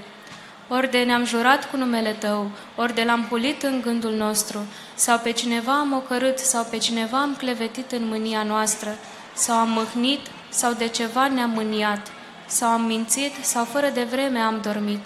Sau vreun sărac a venit la noi și nu l-am socotit? Sau pe fratele nostru l-am mâhnit, sau ne-am sfădit, sau pe cineva am osândit, sau ne-am mărit, sau ne-am trufit, sau ne-am mâniat, sau stând la rugăciune, mintea noastră s-a îngrijit de vicleniile acestei lumi, sau răzvrătirea am cugetat, sau prea ne-am săturat, sau ne-am îmbătat, sau nebunește am râs, sau ceva rău am cugetat, sau frumusețe străină am văzut și cu dânsa ne-am rănit inimile, sau ce nu se cuvine am grăit, sau de păcatul fratelui nostru am râs, iar păcatele noastre sunt nenumărate, sau de rugăciune nu ne-am îngrijit, sau altceva rău am făcut și nu ne aducem aminte, ca acestea toate și mai mari decât acestea am făcut. Miluiește-ne pe noi, stăpâne și făcătorul nostru, pe noi lene și și nevrenici robii tăi, și ne ușurează și ne slobozește și ne iartă, ca un bun și de oameni iubitor. Ca în pace să ne culcăm și să dormim noi păcătoșii, necurații și ticăloșii, și să ne închinăm și să cântăm și să prea slăvim prea cinstitul Tău nume, împreună cu al Tatălui și cu al unia născut Fiului Lui, acum și pururea și în vecii vecilor. Amin. Doamne Dumnezeul nostru, orice am greșit în această zi cu cuvântul, cu fapta și cu gândul, ca un bun și iubitor de oameni, iartă-mi. Somn cu pace și fără mâhnire dăruiește pe îngerul tău cel apărător trimite să mă acopere și să mă păzească de tot răul, că Tu ești păzitorul sufletelor și al trupurilor noastre și Ție slavă înălțăm Tatălui și Fiului și Sfântului Duh, acum și pururea și în vecii vecilor. Amin. Doamne Dumnezeul nostru, în care credem și al cărui nume mai mult decât tot numele îl chemăm, dă-ne nouă iertare sufletului și trupului celor ce mergem spre somn, păzește-ne de toată nălucirea și fără întunecată dulceață, potolește pornirea poftelor, stinge aprinderea zburdării trupești și ne dă în curăția viețui cu lucrurile și cuvintele, ca dobândind viață cu fapte bune, să nu cădem din binele Tău cel făgăduit, că binecuvântat ești în veci. Amin. Prea curată și binecuvântată de Dumnezeu născătoare Marie, Maica cea bună a bunului împărat, varsă mila Fiului Tău și Dumnezeului nostru spre pătimașul meu suflet și cu rugăciunile Tale mă îndreptează spre fapte bune, ca cealaltă vreme a vieții mele fără de prihană să o trec și pentru Tine raiul să dobândesc, Fecioară de Dumnezeu născătoare, care ești una curată și binecuvântată. Îngerule al lui Hristos, spăzitorul meu cel sfânt și acoperitorul sufletului și al trupului meu, iartă-mi toate câte am greșit în ziua de astăzi și de toată viclenia vrășmașului meu celui potrivnic mă izbovește, ca să nu mâni cu niciun păcat pe Dumnezeul meu și te roagă pentru mine păcătosul și nevrednicul rob, ca să mă arăți vrednic bunătății și milei preasfintei trăimi și Maicii Domnului meu, Iisus Hristos, și tuturor sfinților. Amin.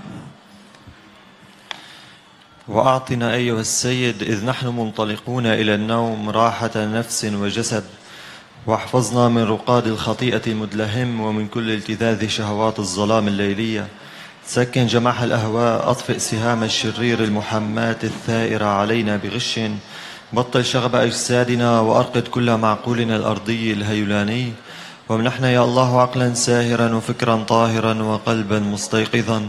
ونوما خفيفا معتقا من كل تخيل شيطاني. وأنهضنا في وقت الصلاة ثابتين في وصاياك ومالكين على الدوام في ذواتنا ذكر أحكامك.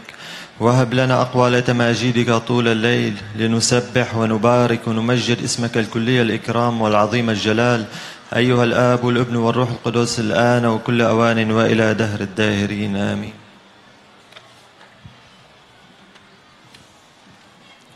Κύριε αγαθήμη την ημέραν ταυτήν δωρήσεσαι και αναμαρτύρων. Κύριε, μην εγκαταλείπεις με εν την βουλή των εχθρών μου, μη δε αποστείς από εμού. Κύριε, ρίσε με, με από την επικρατεία των πάθων και της φλογοσέως των ειδώνων. Κύριε, δώσ' μη χείρα βοηθήσιας και στηρίξον με εις των φόβων σου. Κύριε, δόρισε πένθος και ταπεινώσιν εν την καρδιά μου ή να κλάψω την ε, ανομίας μου. Κύριε, δωρίσε μη υπομονήμην εν της πυραμίσμης και ε, διακρίσιν. Κύριε, uh, εξαλείψον απεμού την αγνίαν, την ραθυμίαν, την uh, ποροσίν. Κύριε, ρίσε από τον uh, φτωροπιών uh, συνδυασμών και από συγκαταθεσεώς των πονηρών λογισμών. Κύριε, διώξον από εμού την λύθιν, την αναισθησίαν και την τους νόους μου εχμαλωσίαν. Κύριε, σκεπάσον με από του πολέμου της πορνείας. Κύριε, ένθες μη μισός προς, προς τας ειδώνας και δωρήσεσαι μη εναρετών διαγωγήν και βιών ε, ακατεσχήντων και ε, καταρτίσε τα διαβήματα μου προς ε, εργασία των εντόλων σου. Πρεσβείας της Παναχράντου, δεσπίνηση Μόντιο Τόκου και πάντων σου, Αγίων. Ό,τι ευλογήτο ή εις τους αιώνας των αιώνων. Αμήν. Maică cu o sârdie s-a mântuit cel după chip, căci tu în cruce ai urmat lui Hristos și lucrând ai învățat să nu se uite la trup, căci este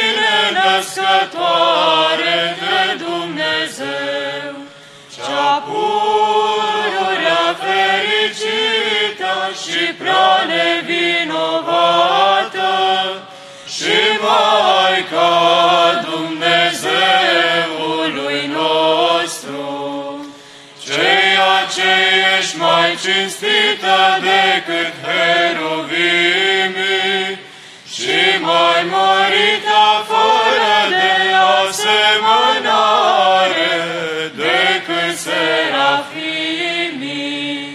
care fără stricăciune Pre Dumnezeu cuvântul ai născut, Pre tine cea cu adevărat,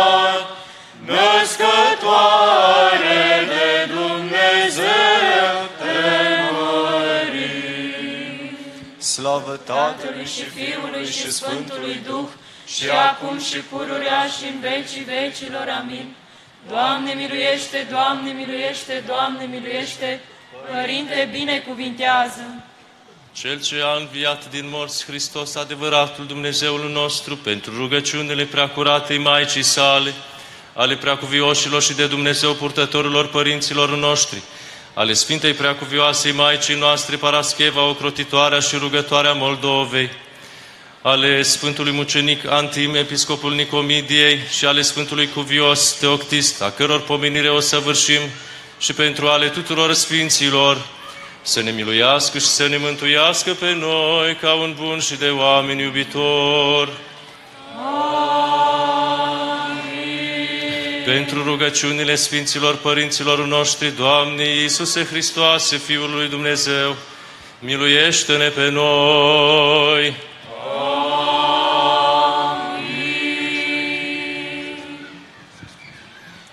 Seară binecuvântată și ne vedem mâine dimineață.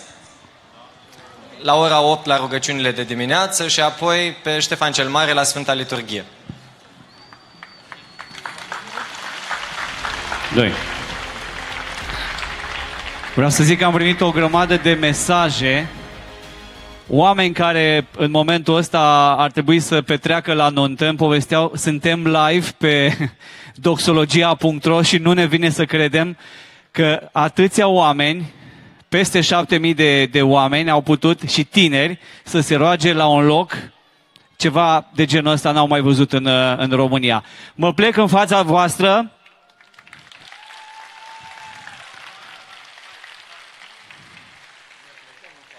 Ne plecăm în fața dumneavoastră. Aplauze încă o dată pentru Părintele Constantin Necula. Ședere plăcută la ea și încă o dată revin uh, la rugămintea că puteți pune tehnologia la treabă. Adică să arătați și celor care n-au fost aici în această seară ce frumos a fost la ITO 2017 la Iași. Argeșul, Mușelul e aici, Bucureștiu, Dunărea de jos, Banatul, Ardealul, Africa, Roma nu e aici. Vă mulțumim frumos. Ne vedem mâine seară tot aici. Hunedoara! O seară plăcută!